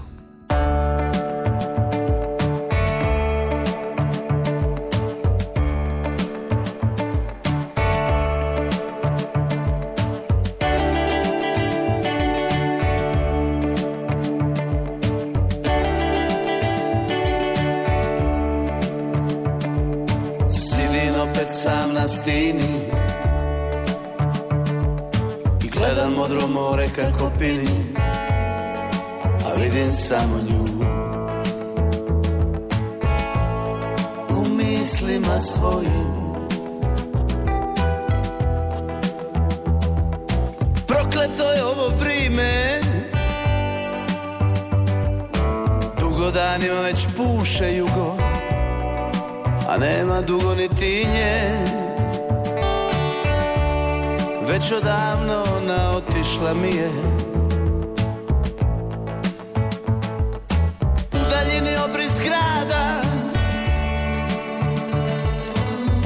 U ljubavi našoj ti smo cvali. I ti na kraju mi je rekla Adio i ne žali. Život stalno piše priče. Nekad sretne, a nekad nema sreće. I tko bi sada zna Hoće li se jednog dana vratiti. Da mi prizna sve Kaže još me voli. I da duša moja više ne voli Da mi opet priča Da me lipo gleda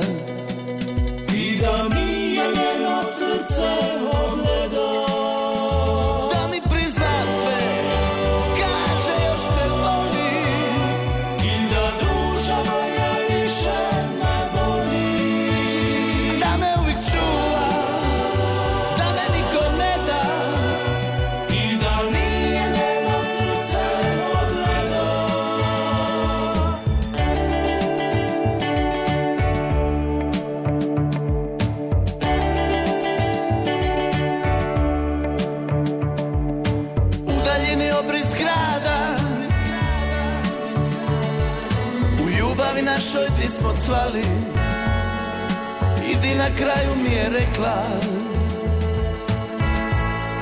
Adio i ne žali. Život stalno piše priče. Nekad sretne, a nekad nema sreće. I tko bi sada zna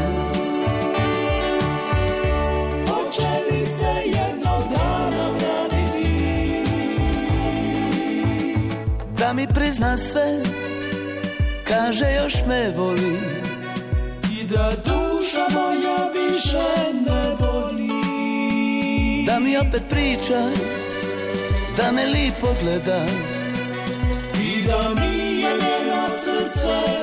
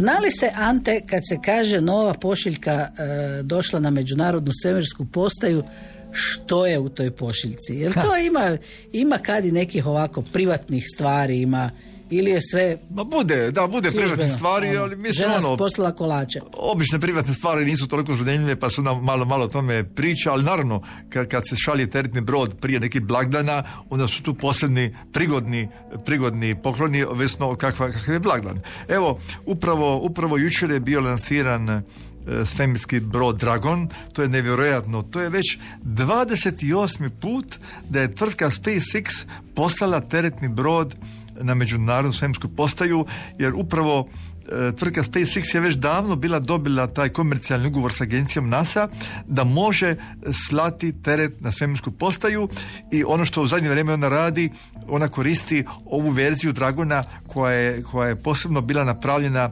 za let astronauta, samo je opet posebna varijanta za teret.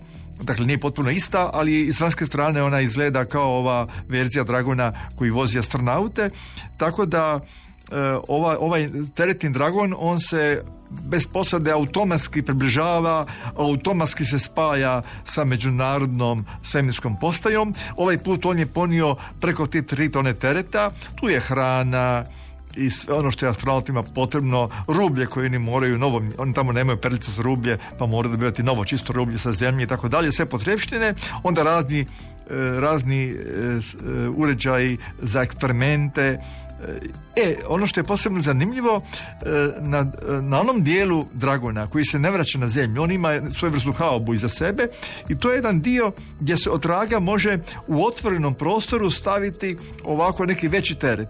On je sad donio još dva e, panela sa fotonapostim ćelijama. A to su paneli koji su zarolani poput, poput tepiha.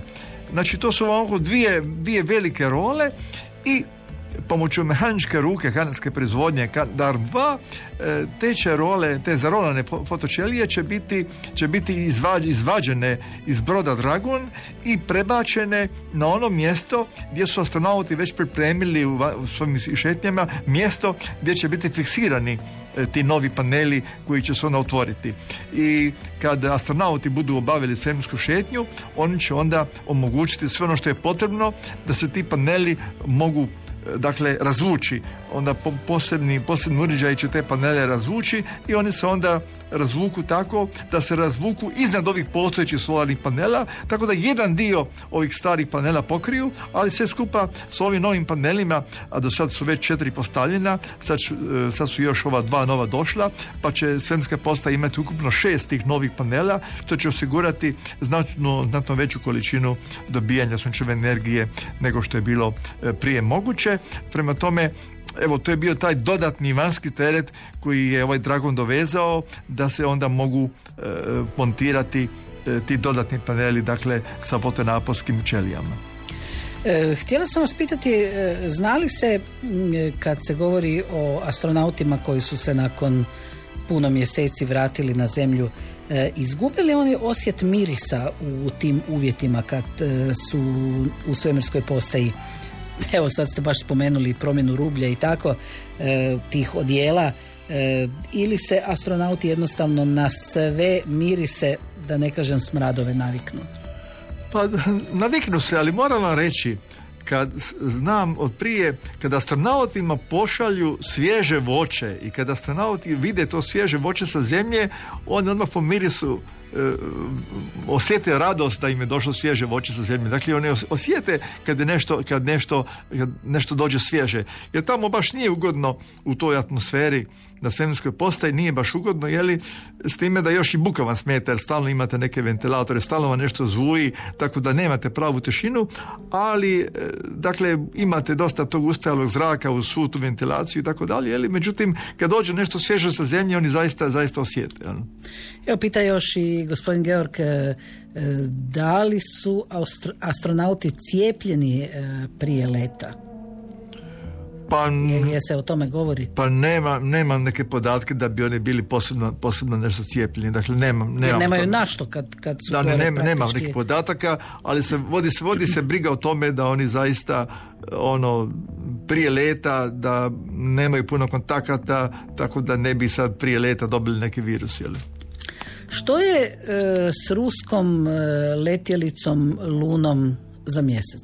E, to je nešto jako, jako zanimljivo. Priprema se Luna 25, pa se ovih dana opet pojavila vijest o njoj, ali onda se podsjetimo, a što je bilo sa Lunom 24? A pazite, Luna 24 je bila lansirana davno u doba Sovjetskog saveza. 1976. godine. To znači 47 godina nakon Lune 24 imamo sad Lunu 25, pa gotovo pola stoljeća, čovjek ne bi vjerovao. Znači, ovo je zapravo prvi puta od kad je nakon propasti Sovjetskog saveza kad je postala Rusija kao Rusija kao država, prvi put imamo jednu njenu letjelicu koja će ići prema mjesecu. Ona je trebala biti lansirana još 2021. ali su bile stalno odgode i na kraju je bilo rečeno da će ići sad u sedmom mjesecu i upravo je stigla vijest da su odgodili još mjesec dana, tako da bi ona trebala biti lansirana u osmom mjesecu ove godine, s time da je vrlo interesantno to što će se ona spustiti u području južnog pola mjeseca. E sad, neće to biti jako blizu južnog pola, nego malo šire u tom području, još ne znamo točnu lokaciju, ali to će biti zanimljivo jer zapravo to će onda biti prva letjelica koja se spustila u području južnog pola u širem smislu, ako spuštanje uspije, ali bit će evo uzbudljivo pratiti tu letjelicu nakon gotovo skoro pola stoljeća od, od, prijašnje, od prijašnje lune. A bilo je zanimljivo, Europska svemirska agencija je bila radila jednu posebnu kameru koja je trebala biti testirana na ovoj ruskoj letjelici, međutim naravno nakon invazije na Ukrajinu Europa je obustavila tu suradnju, tako da ta kamera je skinuta, tako da te kamere, te kamere neće biti, ali očekujemo ako ova misija Lune da spet uspije, očekujemo dragocjene podatke vezane za istraživanje e, sastava tla.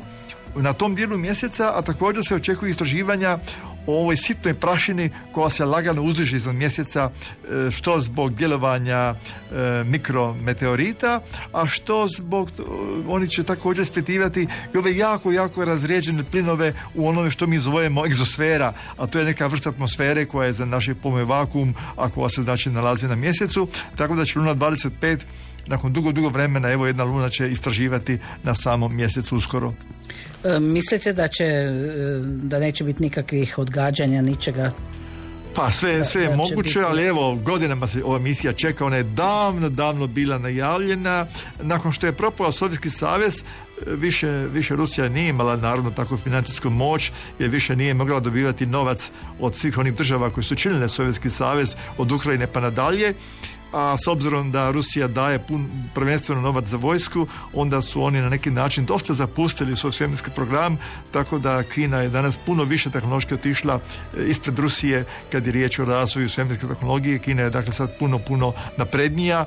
Na kraju krajeva znamo kad je Rusija zadnji put bila poslala one letjelicu E, prema e, Marsovom mjesecu da ta misija je propala i da je letilica za kraj na kraju završila izgorila u atmosferi zemlje a nije ni krenula prema Marsu tako da je to bio veliki depakl i zato sad s nezrpljenjem očekuje da li će ova letilica uspjeti da krene i spusti se na površinu mjeseca nakon toliko, toliko velike stanke jeli, u odnosu na druge slične letjelice.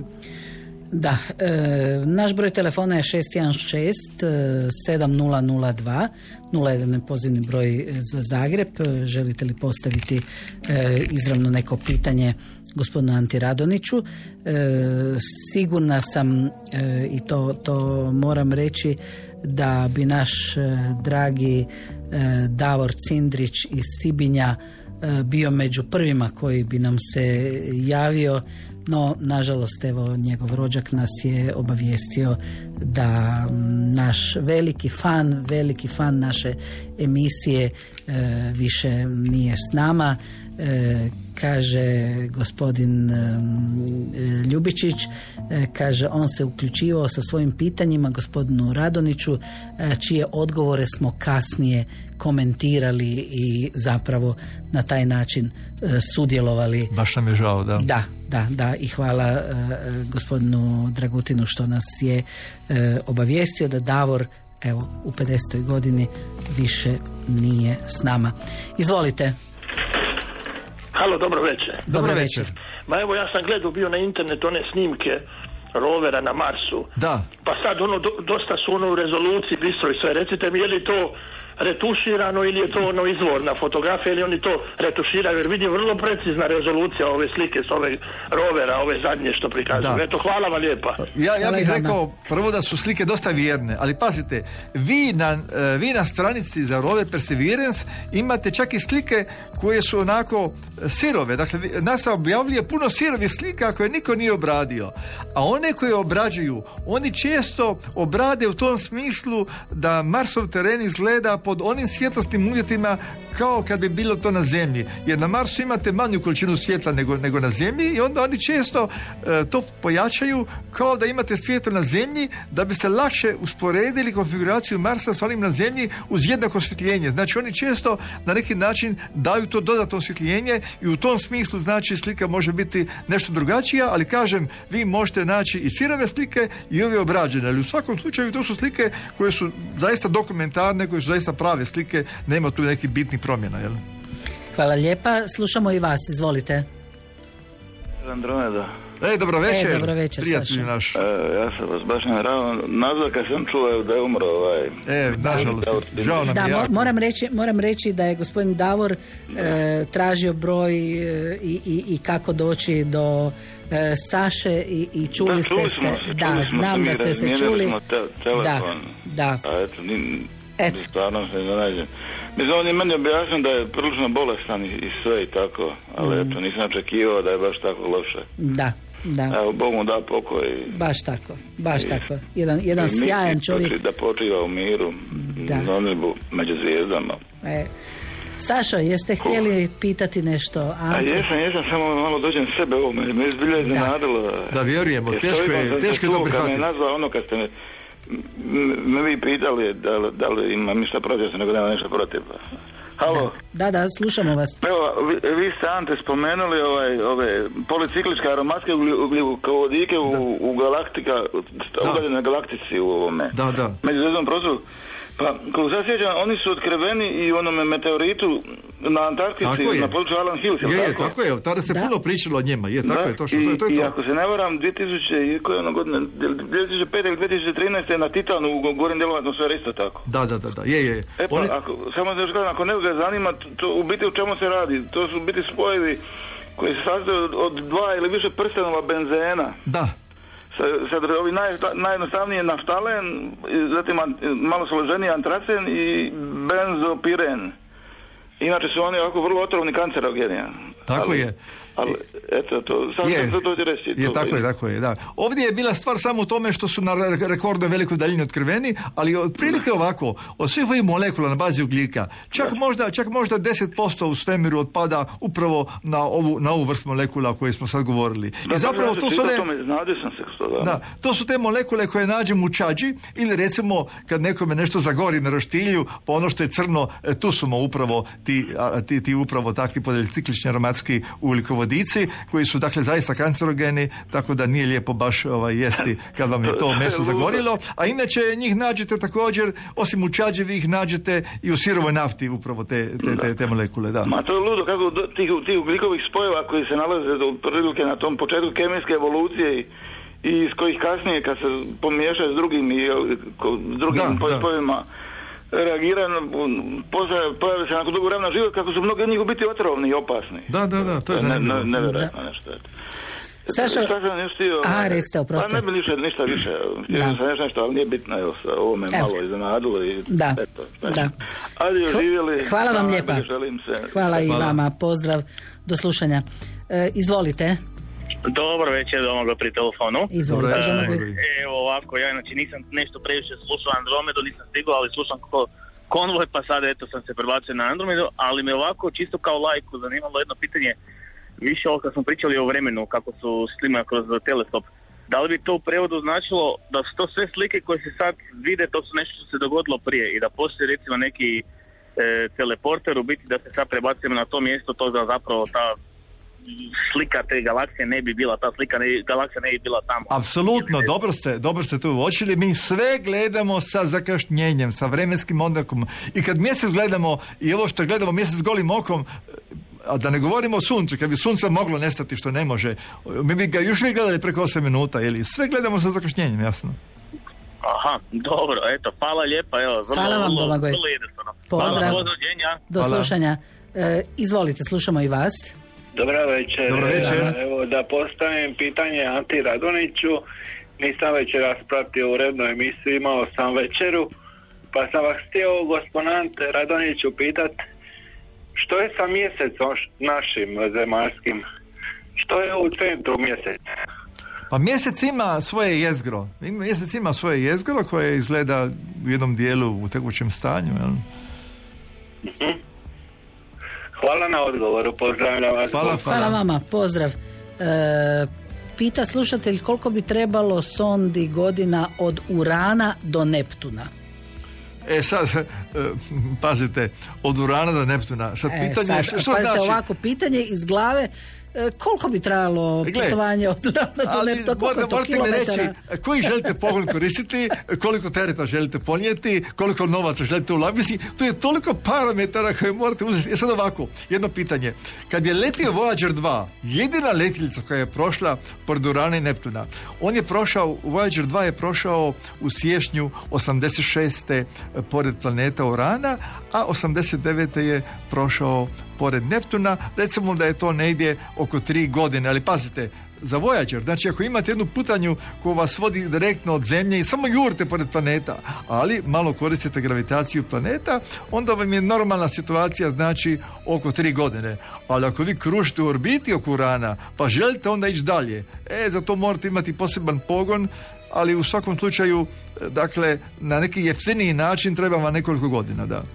Da, malo nas bi znalo odgovoriti na ovo zemaljsko pitanje koliko je kilometara od e, e, nekog grada do nekog grada, a Ante barata podacima od Urana do e, Neptuna računajući razna opterećenja. Ante pita slušatelj ovako, kolika je udaljenost Perseveransa rovera od Curiositya i je li kineski rover radi? Da, kineski rover je vjerojatno prestao u svibnju prošle godine. E, Oni možda još nisu proglasili misiju završenom, ali očito je imao zbog hladne zime nije se mogao više javiti. Možda i njegovi paneli ni, imaju dosta prašine, tako da e, kineski rover znači već, već otprilike godinu dana nije u funkciji, mada ono, možda, je, možda se još postoji neka nada, ali najvjerojatnije da ga više neće moći. Ali on je svoju misiju, rekao bih, uspješno obavio, a Curiosity i Perseverance, oni su dosta međusobno dalje, znači nisu blizu, nisu blizu. Mhm. E, imamo li e, pogled e, prema nebu e, ako, ako stane Ma kiša? da, da, zaista imamo, ako netko ima, ako neko ima vedro nebo, ako neko ima vedro nebo, onda ćemo mu reći što može sada upravo znači vidjeti na našem nebu. Dakle, sad u ovome trenutku... Mislim da čak ni Korado sad ništa ne vidi. A da, nikad ne znaš da li ima neka rupa koju će Korado odmah unaprijed znati da će biti neka rupa i da će, da će provjeriti i može napraviti, napraviti dobar posao koji može nekad biti jako, jako značajan. Vidite, sada su vam Venera i Mars iznad zapada. Ako neko ima vedro nebo, ako neko ima vedro nebo, onda sad Venera ono već je ono relativno nisko, ali još ona tamo iznad zapada. Mars, Mars je slabog sjaja, on je gotovo neprimjetljiv u odnosu na blistavu, blistavu Veneru, ali, ali Venera i Mars sad znači upravo tamo nisko iznad zapada. Desno od Venere su Castor i Pollux, dvije najsjajnije zvijezde u zvjeđu blizanaca. Također, kad, imate, kad idete od Venere, od Venere malo više prema, prema, prema jugu, e, znači to je između zapada i jugozapada, onda ćete naići na zvijezdu Regulu, zvijezdu Lava, a iznad juga je sada poznata zvijezda Spika, najsjajnija zvijezda u Djevici, iznad nje je žuto narađenosti Artur, a tamo iznad istoka se već lijepo vidi zvijezda Vega u zvijezdu Liri, koju ćemo u ljetnim noćima lijepo vidjeti visoko na našem nebu, a velika kola su sad u ovo doba godine, u ovo vrijeme su velika kola baš gore visoko na nebu, e, blizu Zenita i ona poznato zvijezda Kasiopeja, koja se također uvijek vidi kao i velika kola, Kasiopeja vam je sada nisko, nisko iznad sjevera, znači. Koliko Ante e, se sada e, može bolje vidjeti kad imate teleskop ili kad imate dalekozor ako je recimo oblačno ili poluoblačno nebo? Ima li to kakve razlike? A sad sve ovisi o tome koji objekt, koji objekt gledate, je li? Ako imate, ako imate nekakvu sumaglicu pa se nešto svjetla probija, a onda ćete bo- bolje objekt vidjeti ako ima jaču optiku, to jest ako ima ve- veći jači objektiv da prima što više svjetla, je li? Dakle, to je sve ovisi o tome, naravno, apsolutno, da. Izvolite na 6167002, slušamo vas. E, dobro večer, Ante. Dobro večer. Šime Splita. Šime, Recite Šime. E, imamo jedno zanimljivo pitanje, mislim ako ćete se slažiti. E, da li je moguće da, na primjer, ono, zadnje istraživanja sam zadnje čuva da su kinezi na, mje, na mjesecu otkrili e, neki izbor dijamanata, nešto tako sam onako čita. Mhm. E sad, ono moje jednostavno pitanje, da li je moguće da drugi planeti imaju uh, iste izvore kao dijamanata? Ma ne, ne, ništa od toga, ništa od toga, ništa od toga. Da. Hvala vam lijepa. Šime, do slušanja. E, slušamo i vas. E, Dobro večer. Dobro večer. Biserka je pri telefonu, e, redoviti slušalac, e, slušateljica i moj suprug. Slušamo Bravo. Andromedu sa velikim zadovoljstvom, ali smo veliki lajci, totalni lajci. No, sve to je u redu, treba- Dobrodošli, Pa bi, ja, po- dobrodošli. da, pa bi ja postavila jedno pitanje, naime, mene zanima kako se može znati koliko dugo svjetlost putuje, znači kako može se odrediti kad se vidi neki objekt, nađe se neki objekt na, na, na nebu i sad kako se zna koliko je dugo svjetlost od, e, od tog objekta putovala Da, do nas? lijepo Kako pitanje. znamo? Lijepo pitanje. Naravno, sad ćemo vam odgovoriti što je moguće kraće. Vidite, kad gledate sunce, znanstvenici su recimo prvo trebali odrediti koliko su pojedini planeti, kao što je Zemlja, daleko od našeg sunca. I tu su koristili razne metode. Na primjer, recimo, kad je planet prolazio Venera, na primjer, ispred sunca, pa su onda mjerili položaj Venere sa raznih pozicija na Zemlji, pa su imali sa razne kuteve. I tako su triangulacijom mogli, mogli na neki način dostati nešto što im je pomoglo da izračunaju koliko je recimo Zemlja daleko od sunca. A onda pazite, kad imate zvijezde, kad govorimo o ovim zvijezdama koje su negdje do 100 godina svjetlosti, kako Zemlja puti oko sunca, vi imate jednu bazu, a to je promjer Zemlje. I sad pazite, vi gledate položaj zvijezde kad je Zemlja s jedne strane, pa nakon šest mjeseci kad je Zemlja s druge strane sunca. I ta baza, a to je 300 milijuna kilometara, vam je, vi s dvije točke promatrate i mjerite kut, položaj zvijezde. I sad, kad mjerite sa Zemlje, negdje to možete izmjeriti do 100 godina svjet, do 100 svjetlosnih godina. E, što znači to? Kad vi izmjerite koliko je neka zvijezda daleko, vi onda, vi onda znate koliko svjetla putuje do nas, a mi to najlakše izražavamo koliko godina putuje svjetlo, pokažemo svjetlosne godine. A onda za razne druge zvijezde, posebno galaksije, postoje druge metode koje se ne baziraju na triangulaciji kao za ove bliske zvijezde. Tako da e, razne vrste objekata i razne daljine traže svoje metode, ali mi imamo neku metodu gdje mi izračunamo, naravno, ove druge metode nisu tako precizne kao što je trigonometrija, ali svaka, svaka stvar ima neku metodu za mjerenje, znači. Da, jer, fascinira me da se kaže, ne znam, James Webb je vidio nešto tamo Da. na početku svemira i zna se koliko je to sad dugo. E, e, I sad vidite, ako, ako, malo, ako malo nađete na enciklopediji, možete i to preko Googlea, što je Dopplerov efekt ili recimo pomak prema crvenom, pa ćete shvatiti, to je kao recimo kad imate bolničko, bolničko ili vatrogasno auto i sad ta sirena koja radi, jedan je zvuk kad ide prema vama, a drugačiji je zvuk kad ide od vas. Tako isto vam je i sa svjetlom, iako to svjetlo nije kao zvuk, ali isto imate promjenu valnih dužina, ovisno o tome da li objekt ide prema vama ili se od vas udaljava. I na taj način znanstvenici gledaju da li neka zvijezda ide prema nama ili od nas i onda izmjere čak brzinu, znate. To je zbilja fascinantno. Da, to je zaista fascinantno dok, dokle smo došli u ovih posebno recimo nekoliko desetljeća ili sto godina istraživanja. Točno, točno. Mi kad smo išli u školu, e, to je bilo nešto sasvim drugo od nas. Suprug i ja smo blizu 70 i za nas je to sad ono zbilja e, nevjerovatno, jer kad smo mi učili fiziku i, i te stvari, to, to je bilo nešto ono... Koje, zobi koje čekić ste struke, gospođo Biserka, vi E? Ja sam diplomirani ekonomist isto kao i moj suprug. A, vi Ali vi ćete- vi brojevi vam idu, Da. ok. Vi ćete s nama imati, vi ćete s nama imati priliku da još puno toga naučite. Je, je, svaku, svaki utorak vas slušamo, a bome i ujutro konvoj, bez obzira što nemamo Divno. kamion. Ni ja, ni ja ga nemam. Hvala vam lijepa. Svako dobro. Pozdrav vama i gospodinu.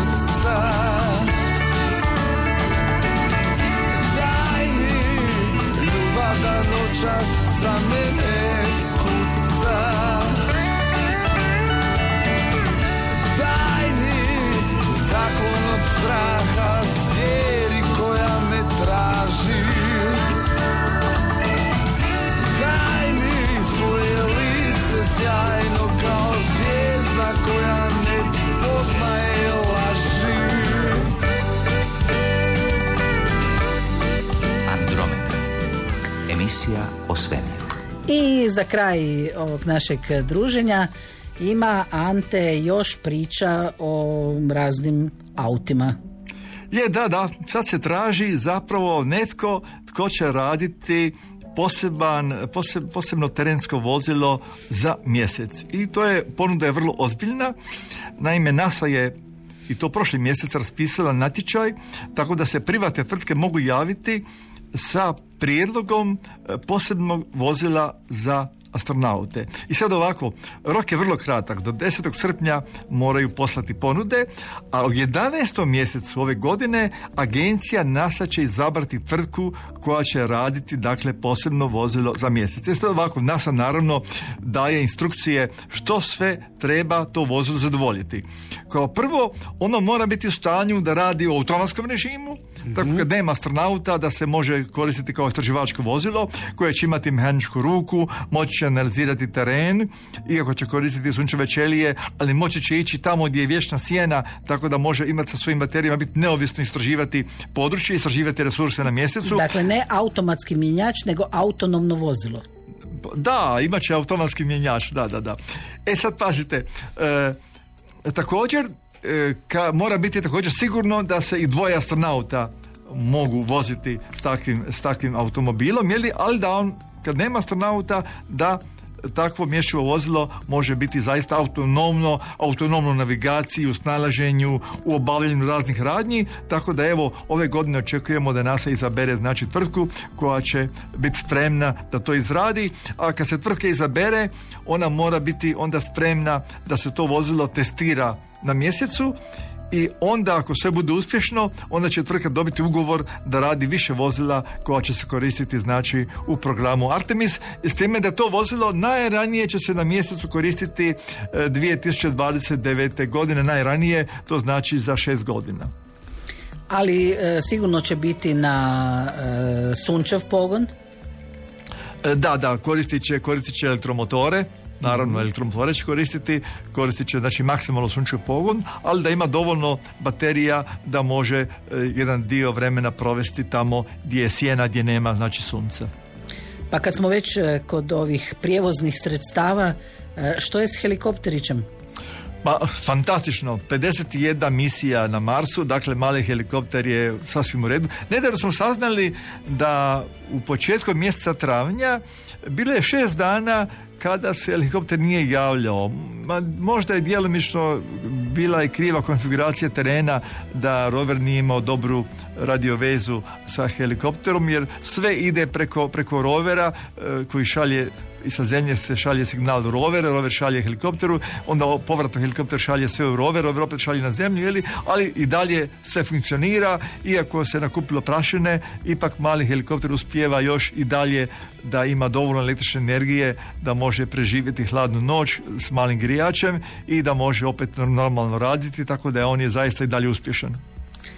Eto, e, nadam se da smo svi nešto naučili i da smo čuli zanimljivih stvari koje nam je e, Ante e, prezentirao. Hvala najljepša i do sljedećeg utorka, do sljedeće Andromede pozdravljaju vas Bernard Cvek, Darko Hodnik, Ante Radonić i Dubravka Družinec Ricijaš. Do slušanja. Andromeda. Emisija o svemiru.